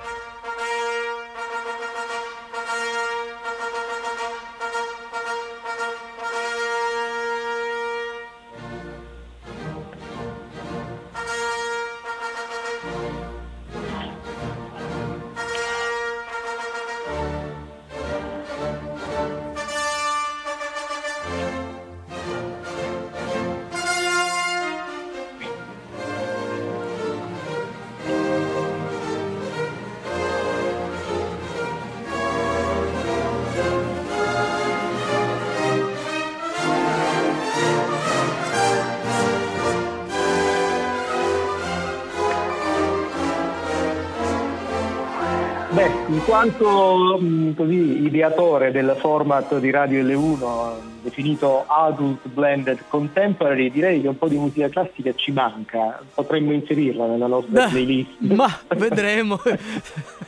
Ci Vedremo, questa ci vedremo. manca, ma mi manca, guarda, mi manca. Eh, eh, eh, ci possiamo pensare, certo. intanto anche nella scaletta di oggi abbiamo ascoltato roba abbastanza varia. Ho ben poco da fare, dai. Dai, dai. da fa- identifica il nostro format musicale. Per l'occasione comunque questa marcia trionfale tratta dalla Ida di Giuseppe Verdi ci serve proprio ad introdurre il nostro prossimo ospite che di Giuseppe Verdi, compositore, è soltanto un omonimo, non ci risulta che sia, che sia parente. Il nostro Giuseppe Verdi invece è uno scrittore e un editore per passione. Giuseppe, ci sei? Ci sono, buonasera a tutti, Benvenuto. buonasera agli ascoltatori. Grazie. Buon primo maggio anche a te. Grazie di essere Grazie. con noi su Radio L1. Grazie Abbiamo a voi per la musica classica. Ave- mi era venuto il dubbio che non fosse casuale. No, infatti. Senti, ma, ma- ma fin da bambino quante volte questa cosa ti ha perseguitato, questa omonimia con Giuseppe Verdi? Eh, guarda, fin da bambino e fino a non molti anni fa è stata, è stata causa di innumerevoli battute ed equivoci, situazioni simpatiche, con domande più o meno divertenti del tipo sei l'originale o la fotocopia e il classico sei parente, sei discendente di, di Giuseppe Verdi lì Ma dovevo io- dare tutte le spiegazioni Esatto. del caso e mi, mi è capitato anche di dover tirare fuori i documenti perché la gente pensava a uno scherzo. Ah, beh, è vero. Ma io chiedo Eh, per sì. un amico, voglio sempre chiedere per un amico. Ma tu sei parente di Giuseppe Verdi? Assolutamente no, perché la mia famiglia è in Sicilia da diverse generazioni. Ok. perché pe- penso che si senta che sono siciliano anche se vivo a Bolzano. Eh, Giuseppe Verdi è dalla- morto nel dall'altra mille... Giuseppe Verdi è morto nel 1901 e la mia famiglia era già in Sicilia da tantissimo tempo, quindi penso La proprio domanda, no. invece, la domanda invece quella vera, reale, per eh, la quale tu ti trovi oggi qui con noi e sei uno dei nostri ospiti, è la seguente. Chiedo per un amico, ma si può sapere quanti anni aveva Noè? Stiamo parlando del famoso Noè dell'arca, eh? Ma guarda, premetto che eh, ho sentito che prima avete mandato anche Mick Jagger e temo che Mick Jagger possa battere Noè di questo passo. Se continua Ma- a usare quello che usa, sì, probabilmente Ecco. sì. Diciamo che la regina Elisabetta è messa meglio da questo punto di vista, è più sul addirittura d'arrivo per vincere, Eh, no? sì, sì, sì. Diciamo che lei non Comunque- balla e canta, quindi è più tranquilla. No, per rimanere sulla domanda, sono 950 anni, stando ovviamente eh, alla Bibbia e prendendo la Bibbia nel giusto modo, interpretandola nel giusto modo per quello che è, cioè un racconto fondamentalmente eh, allegorico e politico-teologico, sì, 950 anni. E non è stato neanche il più vecchio perché come, come gli ascoltatori ben sapranno è stato battuto dal famoso Matusalemme con Matusalemme, 969, sì. Ecco, questo mi offre lo spunto per eh, chiarire un attimino meglio chi tu sia. Eh, eh, scrittore editore per passione. Scrittore perché ah, qualche anno fa hai pubblicato, a seguito di approfondite ricerche, uno o due libri, credo, proprio sulla Bibbia, sull'interpretazione che si poteva dare della Bibbia. E editore per passione perché da qualche anno hai varato, hai lanciato una tua casa editrice che si chiama Formamenti. Sì, esatto, in realtà è meno di un anno addirittura. Eh, sì, come dicevi tu, per pura passione, perché avendo già io e all'interno della famiglia una nostra attività lavorativa, ho potuto dare libero sfogo a questa passione ereditata dai miei genitori, una passione per i libri e eh, realizzare questo sogno nel cassetto che nutrivo veramente fin da, da ragazzo. E quindi ho dato vita a questa casa editrice che in otto mesi ha già tirato fuori 15 volumi e, e insomma spero veramente che le cose possano andare avanti anche perché l'obiettivo è piuttosto ambizioso, cioè quello di fare buoni libri senza precludersi alcun genere, ma di fare buoni libri in un panorama che insomma, a mio avviso non è, non è propriamente eccelso di questi In tempi. quel tuo primo libro che io ho avuto il piacere di leggere qualche tempo fa, appunto, mi pare di ricordare che tu stilassi una sorta di classifica eh, dei eh, personaggi della Bibbia con il maggior numero di, di età e forse appunto in testa c'era Matusalemme e poi a scendere Sì, poi c'è Noè, poi c'è, poi c'è Set, poi lo stesso Adamo fece i suoi, i suoi numerosi secoli di vita. Ma eh, come si deve interpretare questo, questo fatto? Perché questi personaggi, a questi personaggi nella Bibbia viene attribuita appunto una vita così, così longeva, così lunga, di secoli? Ma perché fondamentalmente ehm, la Bibbia, prima che inizi la storia vera e propria degli israeliti e quindi faccia la sua, la sua comparsa il, il Dio degli israeliti, eh, parte dalla creazione, poi attraverso il diluvio eh, cerca di dare una spiegazione del- chiaramente dell'origine della creazione e non potendo eh, fare riferimento a fatti reali, ma lavorando un po' di fantasia, hanno dato queste età molto molto lunghe ai, ai patriarchi più antichi, ma giusto per, giusto per riempire e giusto perché eh, il messaggio che vuole passare è che allora eh, uomini meritevoli, del, meritevoli come dire, della fiducia di Dio vivevano molto a lungo. Ma Quindi ripeto, non avevano il timore di passare per poco credibili eh, facendo affermazioni di questo genere, gli autori della Bibbia. Per il contesto dell'epoca sicuramente no, perché poi lì dovremmo andare a vedere un po' meglio, come, come spiego nel primo di quei due libri, le ragioni, le finalità politiche e storiche per cui è nata la Bibbia in, in epoca in realtà molto più recente di quello che si pensi. Discorso veramente lungo e complesso. Ehm, il tuo interesse verso mh, la- le religioni, non soltanto quella cristiana, ti ha portato ad approfondire questi argomenti, quindi da questi primi libri poi eh, hai spaziato, eh, ti sei occupato per esempio delle famose reliquie. Che cosa sono Sì. le reliquie? Sono, sono verosimili? Le reliquie sono tutte quelle prove, tra virgolette, ovviamente soprattutto alla- agli occhi dei credenti, del- prove della veridicità dei racconti biblici e in particolare evangelici. E non a caso le reliquie più diffuse sono quelle cattoliche.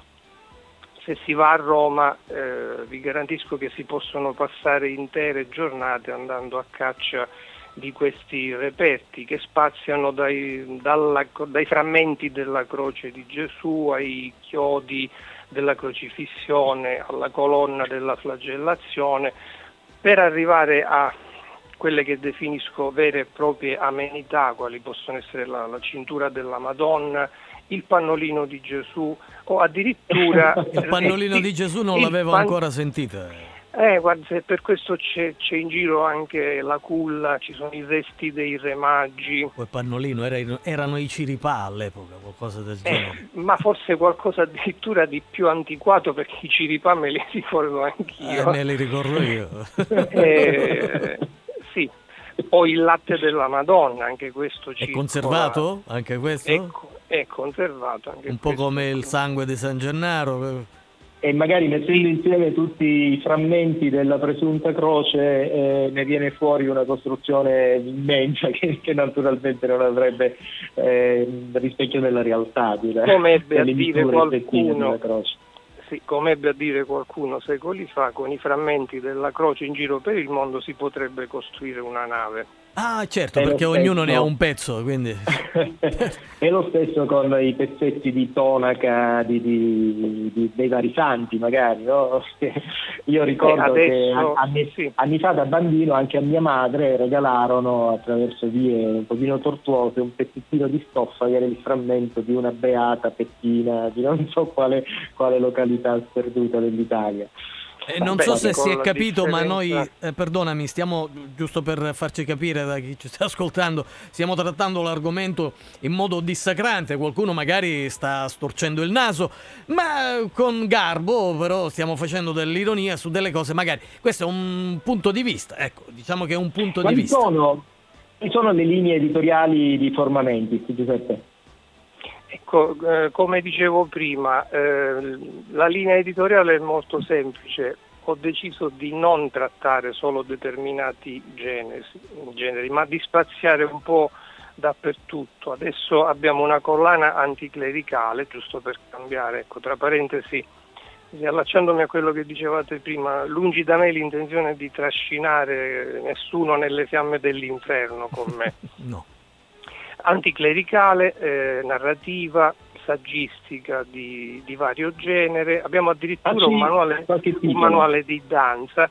Allora, eh, nella collana anticlericale mi piace citare eh, la- i due volumi eh, intitolati Francino, sottotitolo eh, Profilo psichiatrico del Santo d'Assisi, giusto per continuare a essere dissacranti, che ha scritto per me uno psichiatra palermitano che si è preso la briga per- nel corso di lunghi anni di esaminare tutte le agiografie e le biografie di San Francesco Mhm. giungendo alla conclusione, forte anche delle sue competenze professionali, che al santo, per dirla così, mancasse qualche rodella. Quindi la diagnosi psichiatrica qual è stata? Abbiamo la diagnosi... Schizofren- Ah, schizofrenia. schizofrenia, ma anche disturbi allucinatori, eh, grossi problemi nel rapporto con, eh, con la, con la figura materna. Beh, cioè, lo schizofrenico.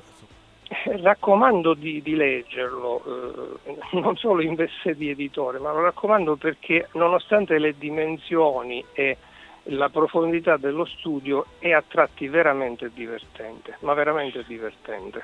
Immagino che queste vostre pubblicazioni vi attirino un po' diciamo, le, le antipatie o le critiche di, di- di chi la pensa Dei diversamente. credenti. Beh, è giusto. eh. Ma eh, guarda, essendo la casa editrice mh, interessata non solo all'anticlericale, eh, in particolare no, sì, qualche critica è arrivata, ma soprattutto in merito a questo volume. Ovviamente qualche critica l'abbiamo ricevuta, ma ne ricevevo più quando mi cimentavo in veste di autore, perché allora lì ti esponi di più. In prima persona. ovviamente sui social le critiche dei, dei credenti, soprattutto dei più integralisti, anche a volte con toni minacciosi, non, non sono mancate, però poi ci fai il callo e impari a prenderle come tali, cioè come fenomeni da Come, social. come casa editrice avreste dovuto partecipare al Salone del Libro se il Covid-19 non, non ne avesse impedito la realizzazione, giusto? Esattamente, era già Però- tutto pronto. Però avete sopperito in una maniera originale. Abbiamo fatto una cosa che ehm, per quello che ho visto non è stata fatta da nessun altro. Eh, abbiamo cioè creato un salone virtuale del libro su Facebook, abbiamo realizzato una serie di, di video eh, fatti da, da me stesso e da mia moglie che eh, gestisce con me la casa editrice e da tutti i nostri autori che presentano i loro libri. Lo trovate tuttora perché ovviamente l'abbiamo lasciato online sulla, sulla pagina Facebook di Edizioni Formamentis. Quindi speriamo di saperne di più, chi avesse la curiosità di conoscere meglio questo titolo piuttosto che quell'altro e saperne qualcosa di più direttamente dalle parole dell'autore del libro può collegarsi alla vostra pagina Facebook e cercare per l'appunto questi video di, queste video presentazioni del vostro salone virtuale. Assolutamente sì, li abbiamo anche riuniti in una sorta di film finale. Ti ringraziamo allora Giuseppe per queste indicazioni, per aver, eh, speriamo che tu sia riuscito a soddisfare la curiosità dell'amico per conto del quale vi abbiamo posto la domanda iniziale. Eh, un, eh, grazie ancora, un grosso saluto, un buon pomeriggio, una buona, una buona prosecuzione anche dell'ascolto della nostra trasmissione. Ciao, alla prossima. sono io che ringrazio voi, a presto. Grazie Giuseppe, buona giornata. Grazie, tanti saluti agli ascoltatori. Grazie. Salve.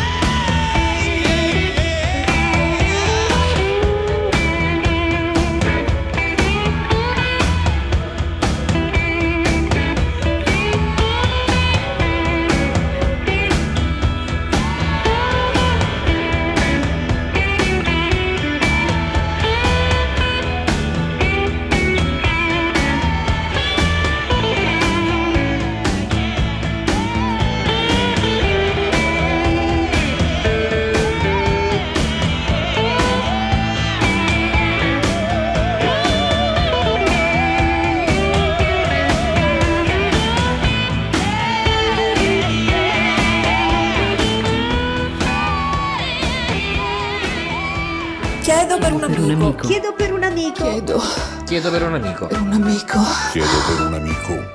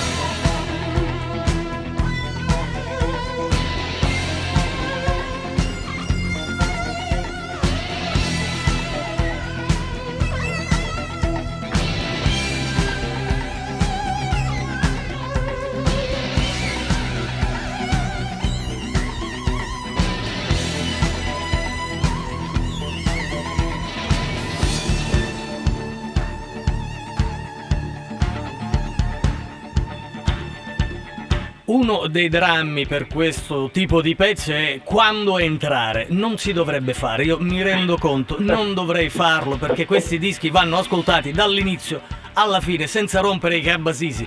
Però chiedo venia, beh, dovevo necessariamente quello, farlo. È quello che noi consentiamo di fare ai nostri ascoltatori, ma in primis anche a noi stessi nell'arco della giornata.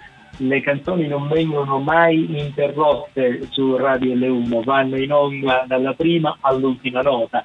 A meno che non vi siano occasioni come quella di questo pomeriggio che ci vedono anche in voce, quindi naturalmente sì, se ne fa un uso leggermente diverso. Ma a proposito, colgo l'occasione di fare ulteriore promozionale alla nostra mh, programmazione per quanto riguarda in particolare la musica rock.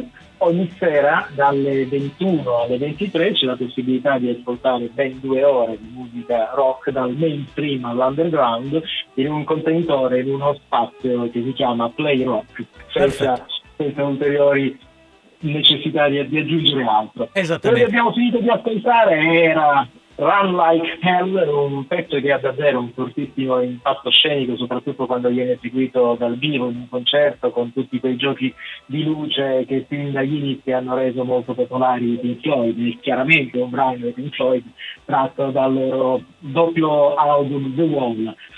Ma eh, perché abbiamo usato questo brano? Perché l'abbiamo voluto sentire? Perché abbiamo scelto i Pink Floyd? Oltre che perché ci piacciono? Perché il nostro prossimo ospite è praticamente uno dei frontman eh, di una delle tante cover band italiane dedicate ai Pink Floyd, lavora anche una tribute eh, band, show band, si chiamano Things One, al telefono abbiamo con noi, chitarra e voce di questa formazione, Alessandro Di Mauro. Buonasera, buonasera a tutti. Ciao, benvenuto. E buon primo maggio. Soprattutto, buon primo maggio anche a te.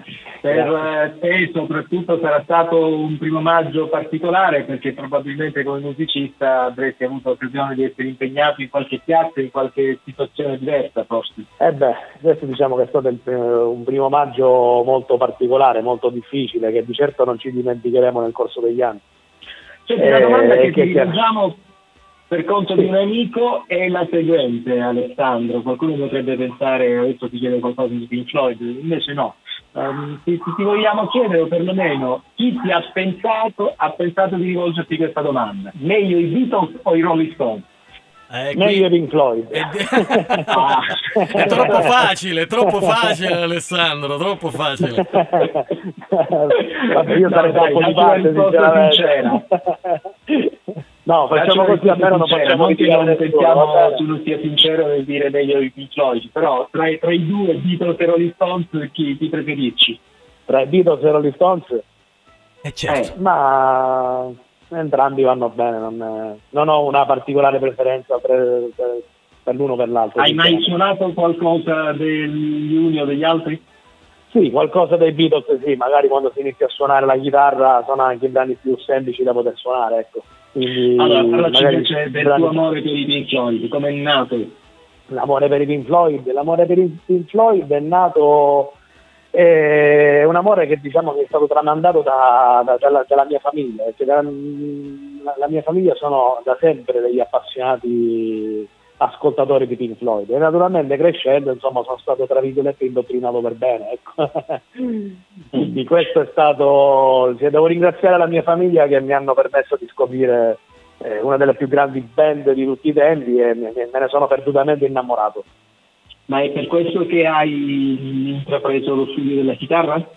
Sì, sì, sì, sì, sì. Eh, è stato che appunto ascoltando i Pink Floyd, i loro suoni magici, soprattutto la chitarra di David Gilmour, che da chitarrista chiaramente mi ha trasmesso delle emozioni che fin dal primo ascolto eh, mi, mi hanno lasciato di stucco, ecco. E quindi insomma da lì ascoltando quei suoni così pazzeschi, unici, e ricercati, particolari, insomma come tutti voi e, ben- e tutti quanti conosciamo, eh, mi hanno indotto comunque a imparare al più presto lo strumento e magari cominciare a fare suonare la- una, una delle loro cover, ecco. E da questa passione che hai condiviso con, con altri amici sono nati i Pink Floyd. Sì, Pink Swan eh, sono nati appunto quest'anno ricorre il decennale della band tra l'altro, quindi quest'anno doveva essere un anno molto speciale perché appunto dieci anni fa eh, decisi di formare questa band, di met- mettere su questo progetto, ma semplicemente insomma come si fa sempre, uno cerchiamo dei musicisti, divertiamoci, le- alla fine eh, il messaggio della musica è sempre quello, passione, divertimento e appunto amore per la musica. E in questo caso Però- per il- la formazione britannica. Però Alessandro permettimi di dire che eh, la vostra mh, tribute band è un passo più avanti rispetto alle tante altre che si possono sentire la sera in giro, che si esibiscono nei pub, eh, locali di vario tipo. Anche voi avete cominciato in questo modo, ma già da diversi anni siete eh, elevati a un livello superiore grazie alla collaborazione che hanno avuto con voi alcuni degli elementi eh, che, che hanno veramente suonato i Floyd. Sì, guarda, io sono una persona molto ambiziosa. Chiaramente quando si mette su una band all'inizio, eh, come dicevo poc'anzi, si suona per divertirsi, però sai, man mano quando si cresce, si cominciano a vedere anche dei, dei- dei risultati, eh, l'ambizione cresce, quindi eh, vuoi o non vuoi, comunque cerchi sempre di fare delle cose più belle, delle cose più importanti, è uno step graduale. E fino a pochi anni fa, appunto, quando c'è stata l'opportunità di poter collaborare con, eh, con Martian Taylor, che è stata una delle coriste dei Pink Floyd del periodo diciamo, che, che- con cui l'ho scoperti, ecco, del periodo per me preferito ecco, del- de- degli anni Ottanta. Ecco. E da lì insomma è nato questo, questo, questo so- sodalizio che, che ormai adesso eh, con- siamo in costante collaborazione da, adesso da, da sei anni. Ecco. Dico con eh, la collaborazione di Michael Taylor avete già realizzato due tour, il primo nel 2015 quando vi ho visto anch'io e, e un altro soltanto l'anno scorso. Quando sono No, abbiamo, fatti, mi- ne abbiamo fatti ben tre, perché abbiamo iniziato nel 2014 e poi, sì, poi abbiamo avuto una pausa, insomma abbiamo avuto altri progetti che abbiamo curato, come appunto anche il- l'esibizione al Teatro Greco di Siracusa, una, una suite che eh, ne, ne è uscita fuori una, una sorta di, di film. Ecco. E, e poi nel 2018 e nel 2019. Quest'anno Ecco, noi adesso eh, di questo video a cui hai accennato faremo una pubblicazione anche sulla nostra pagina eh, Facebook, naturalmente così diamo a tutti quanti la possibilità di, di vederlo, è veramente un, un piccolo gioiello, un piccolo capolavoro. Ma vogliamo anche eh, sentirvi all'opera subito in radio, quindi eh, abbiamo l'opportunità di far sentire uno dei tanti brani che avete registrato. Eh, i, vostri, I vostri concerti, ecco, parliamo, parliamo di questo. Non sono delle semplici esibizioni da pub, ma sono dei veri e propri concerti, quindi necessitano di una impegnativa organizzazione. Sì, sì, sì, assolutamente, assolutamente.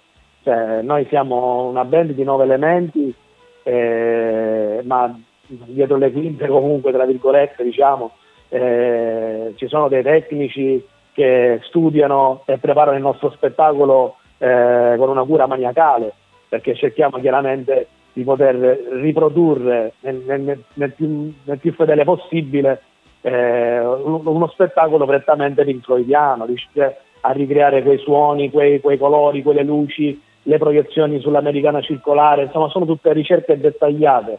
Il, ehm, c'è veramente tanto lavoro, tanta, tanta preparazione dietro a ogni nostro concerto. E qui voglio Eh. fare la domanda sempre per l'amico, non lo chiedo per me, ma lo chiedo per gli amici.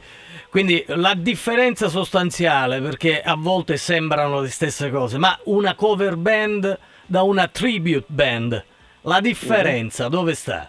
Secondo il mio personale parere, eh, una cover band interpreta i brani diciamo a modo loro, ecco, magari snaturando il pezzo e eh, ricreandolo come lo si vuole, ecco. Magari si parte appunto da- dalla canzone originale eh, e poi da lì insomma cambiare l'arrangiamento, cambiare eh, qualcosa che riguarda anche il testo, insomma una cover la puoi, eh, la puoi strutturare come vuoi, mentre il discorso di tributo è completamente diverso, perché il tributo va riprodotto fedelmente eh, per com'è, perché chi ci ascolta è un pubblico molto, ehm, molto meticoloso, molto meticoloso che sta eh, quando assiste al nostro concerto sta molto attento anche al passaggio di batteria, se è quello giusto quello- come lo ha suonato Nick Mason, oppure se l'assolo di chitarra è, è- è riprodotto fedelmente come l'ha fatto Gilmore. Quindi il concetto di tributo è proprio, eh, è proprio cioè la differenza sta lì, cioè che una cover appunto la puoi fare come vuoi, ma quando vai a ascoltare una tribute band ti aspetti di ascoltare Quasi non dico l'originale. chiaramente una band originale, Quasi. però voglio dire Perfetto. cerchi di, di- di arrivare lì molto vicino ecco, alla fedeltà. Quindi voi siete una tribute band. Sì, noi siamo una tribute band, sì. Perfetto. Assolutamente sì. Alessandro, mi sembra doveroso eh, citare e salutare anche gli altri otto componenti del gruppo, oltre te. Sì, i ragazzi sicuramente ci staranno ascoltando, eh, li salutiamo. eh, Cominciamo da Andrea Zanti, che è l'altra chitarra, l'altra voce del gruppo. Sì, Andrea Zanti è la- la- appunto l'altra chitarra e voce del gruppo, poi al basso abbiamo eh, Daniele Sorci, alla batteria Silvia Pile, alle tastiere Gianluigi Di Gregorio, al sax Mattia Mazzola e poi ci sono le tre coriste che sono eh, Ketrin e Stefani Donzuso, Virginia Fiduso. tutti uno più bravo dell'altro col proprio strumento o con la propria voce nel caso delle, delle coriste. C'è appunto dietro uno studio particolare che ho avuto modo di apprezzare ogni volta che vi ho, che vi ho seguito eh, nel eh, cercare di essere quanto più fedeli all'originale. E questo in una tribute secondo me è davvero fondamentale.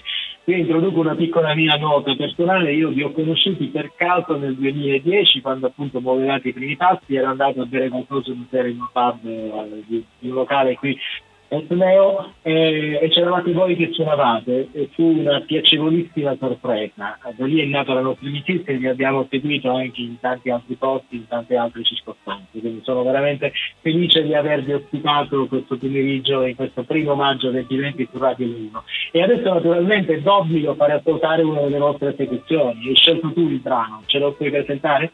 Sì, il brano che eh, abbiamo scelto per eh, i nostri ascoltatori è Learning to Fly.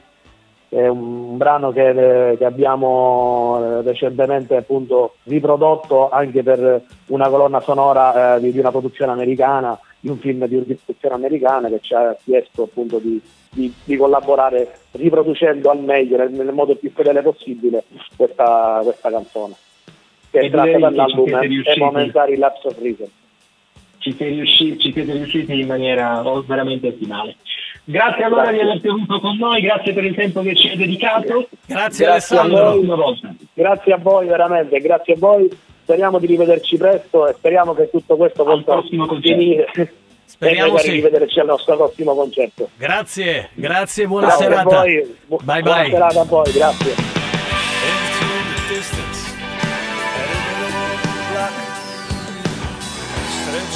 Point of no turning back. Flight of fancy on this well field. Standing alone, my senses real. Fatal attraction, so me fast out. Can I escape this irresistible grasp? Can't keep my eyes from the circling sky. Torn, Mr.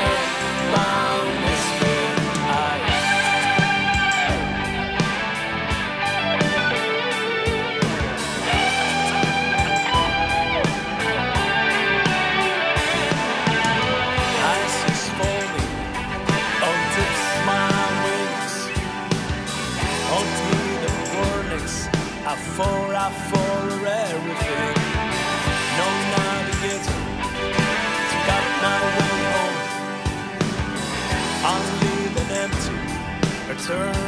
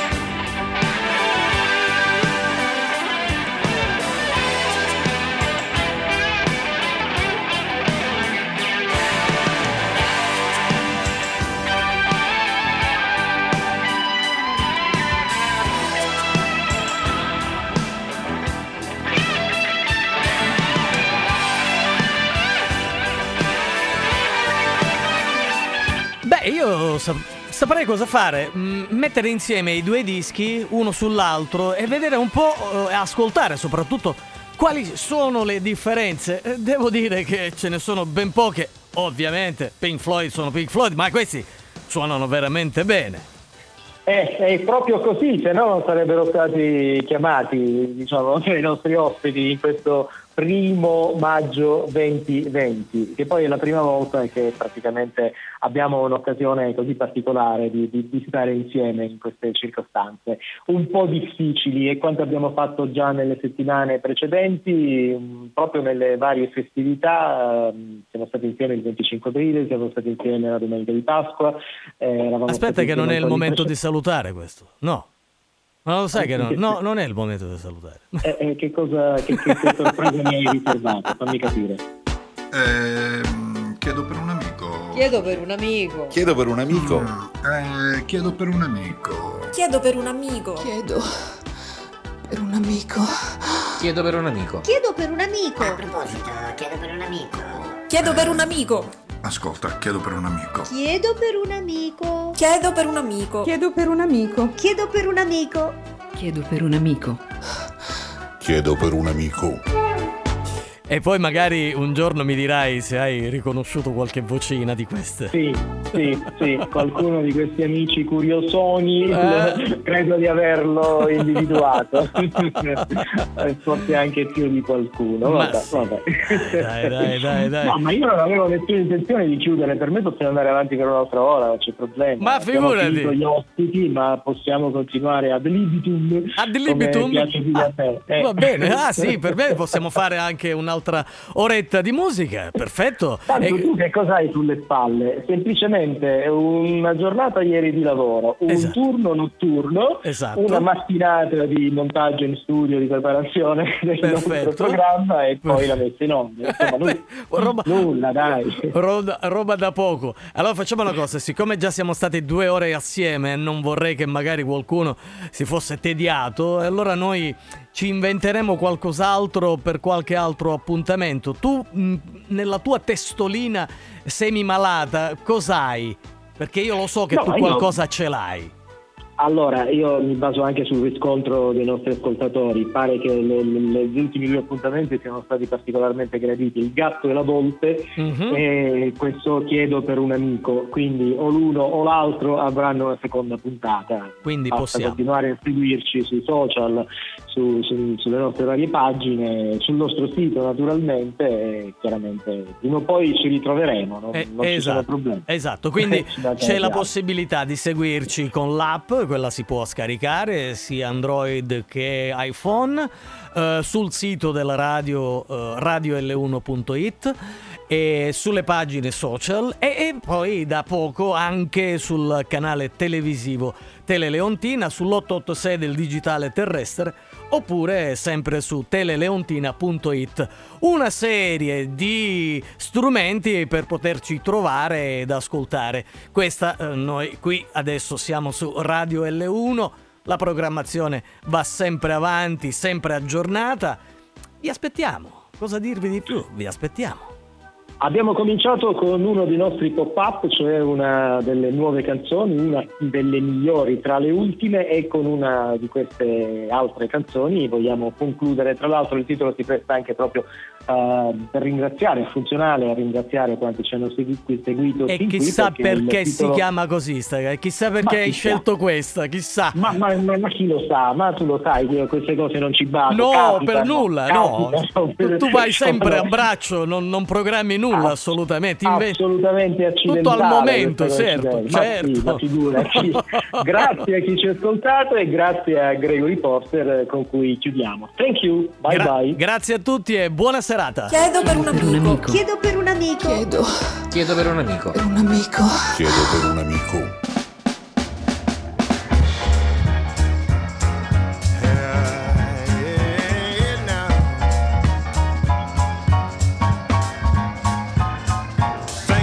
for making a place for me. Opening my eyes, and now I see. Thank you, thank you, thank you, thank you. Thank you for shining a light on me, putting me right where I'm supposed to be. Thank you, thank you, thank you, thank you. I'll never, never know just why you love me so. How do you do what you do when you say that you love me? I have to stop and sing about the love you bring. You put the spark and the flame and the fire, you inspire me. Thank you for making a place for me, opening my eyes, and now I see. Thank you, thank you, thank you, thank you. Thank you for shining a light on me, putting me right where I'm supposed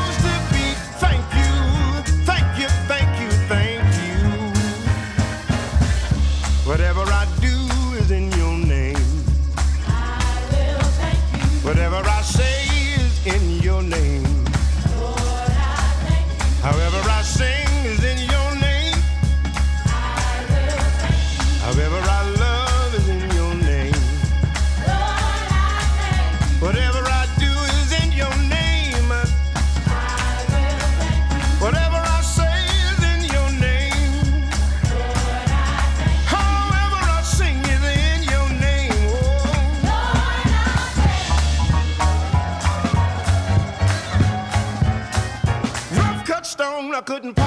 myself had to be done by someone else. Thank you, thank you, thank you, thank you, thank you. Thank you for lighting a fire under me. If I rise, there you'll be. Thank you, thank you, thank you, thank you. Ah.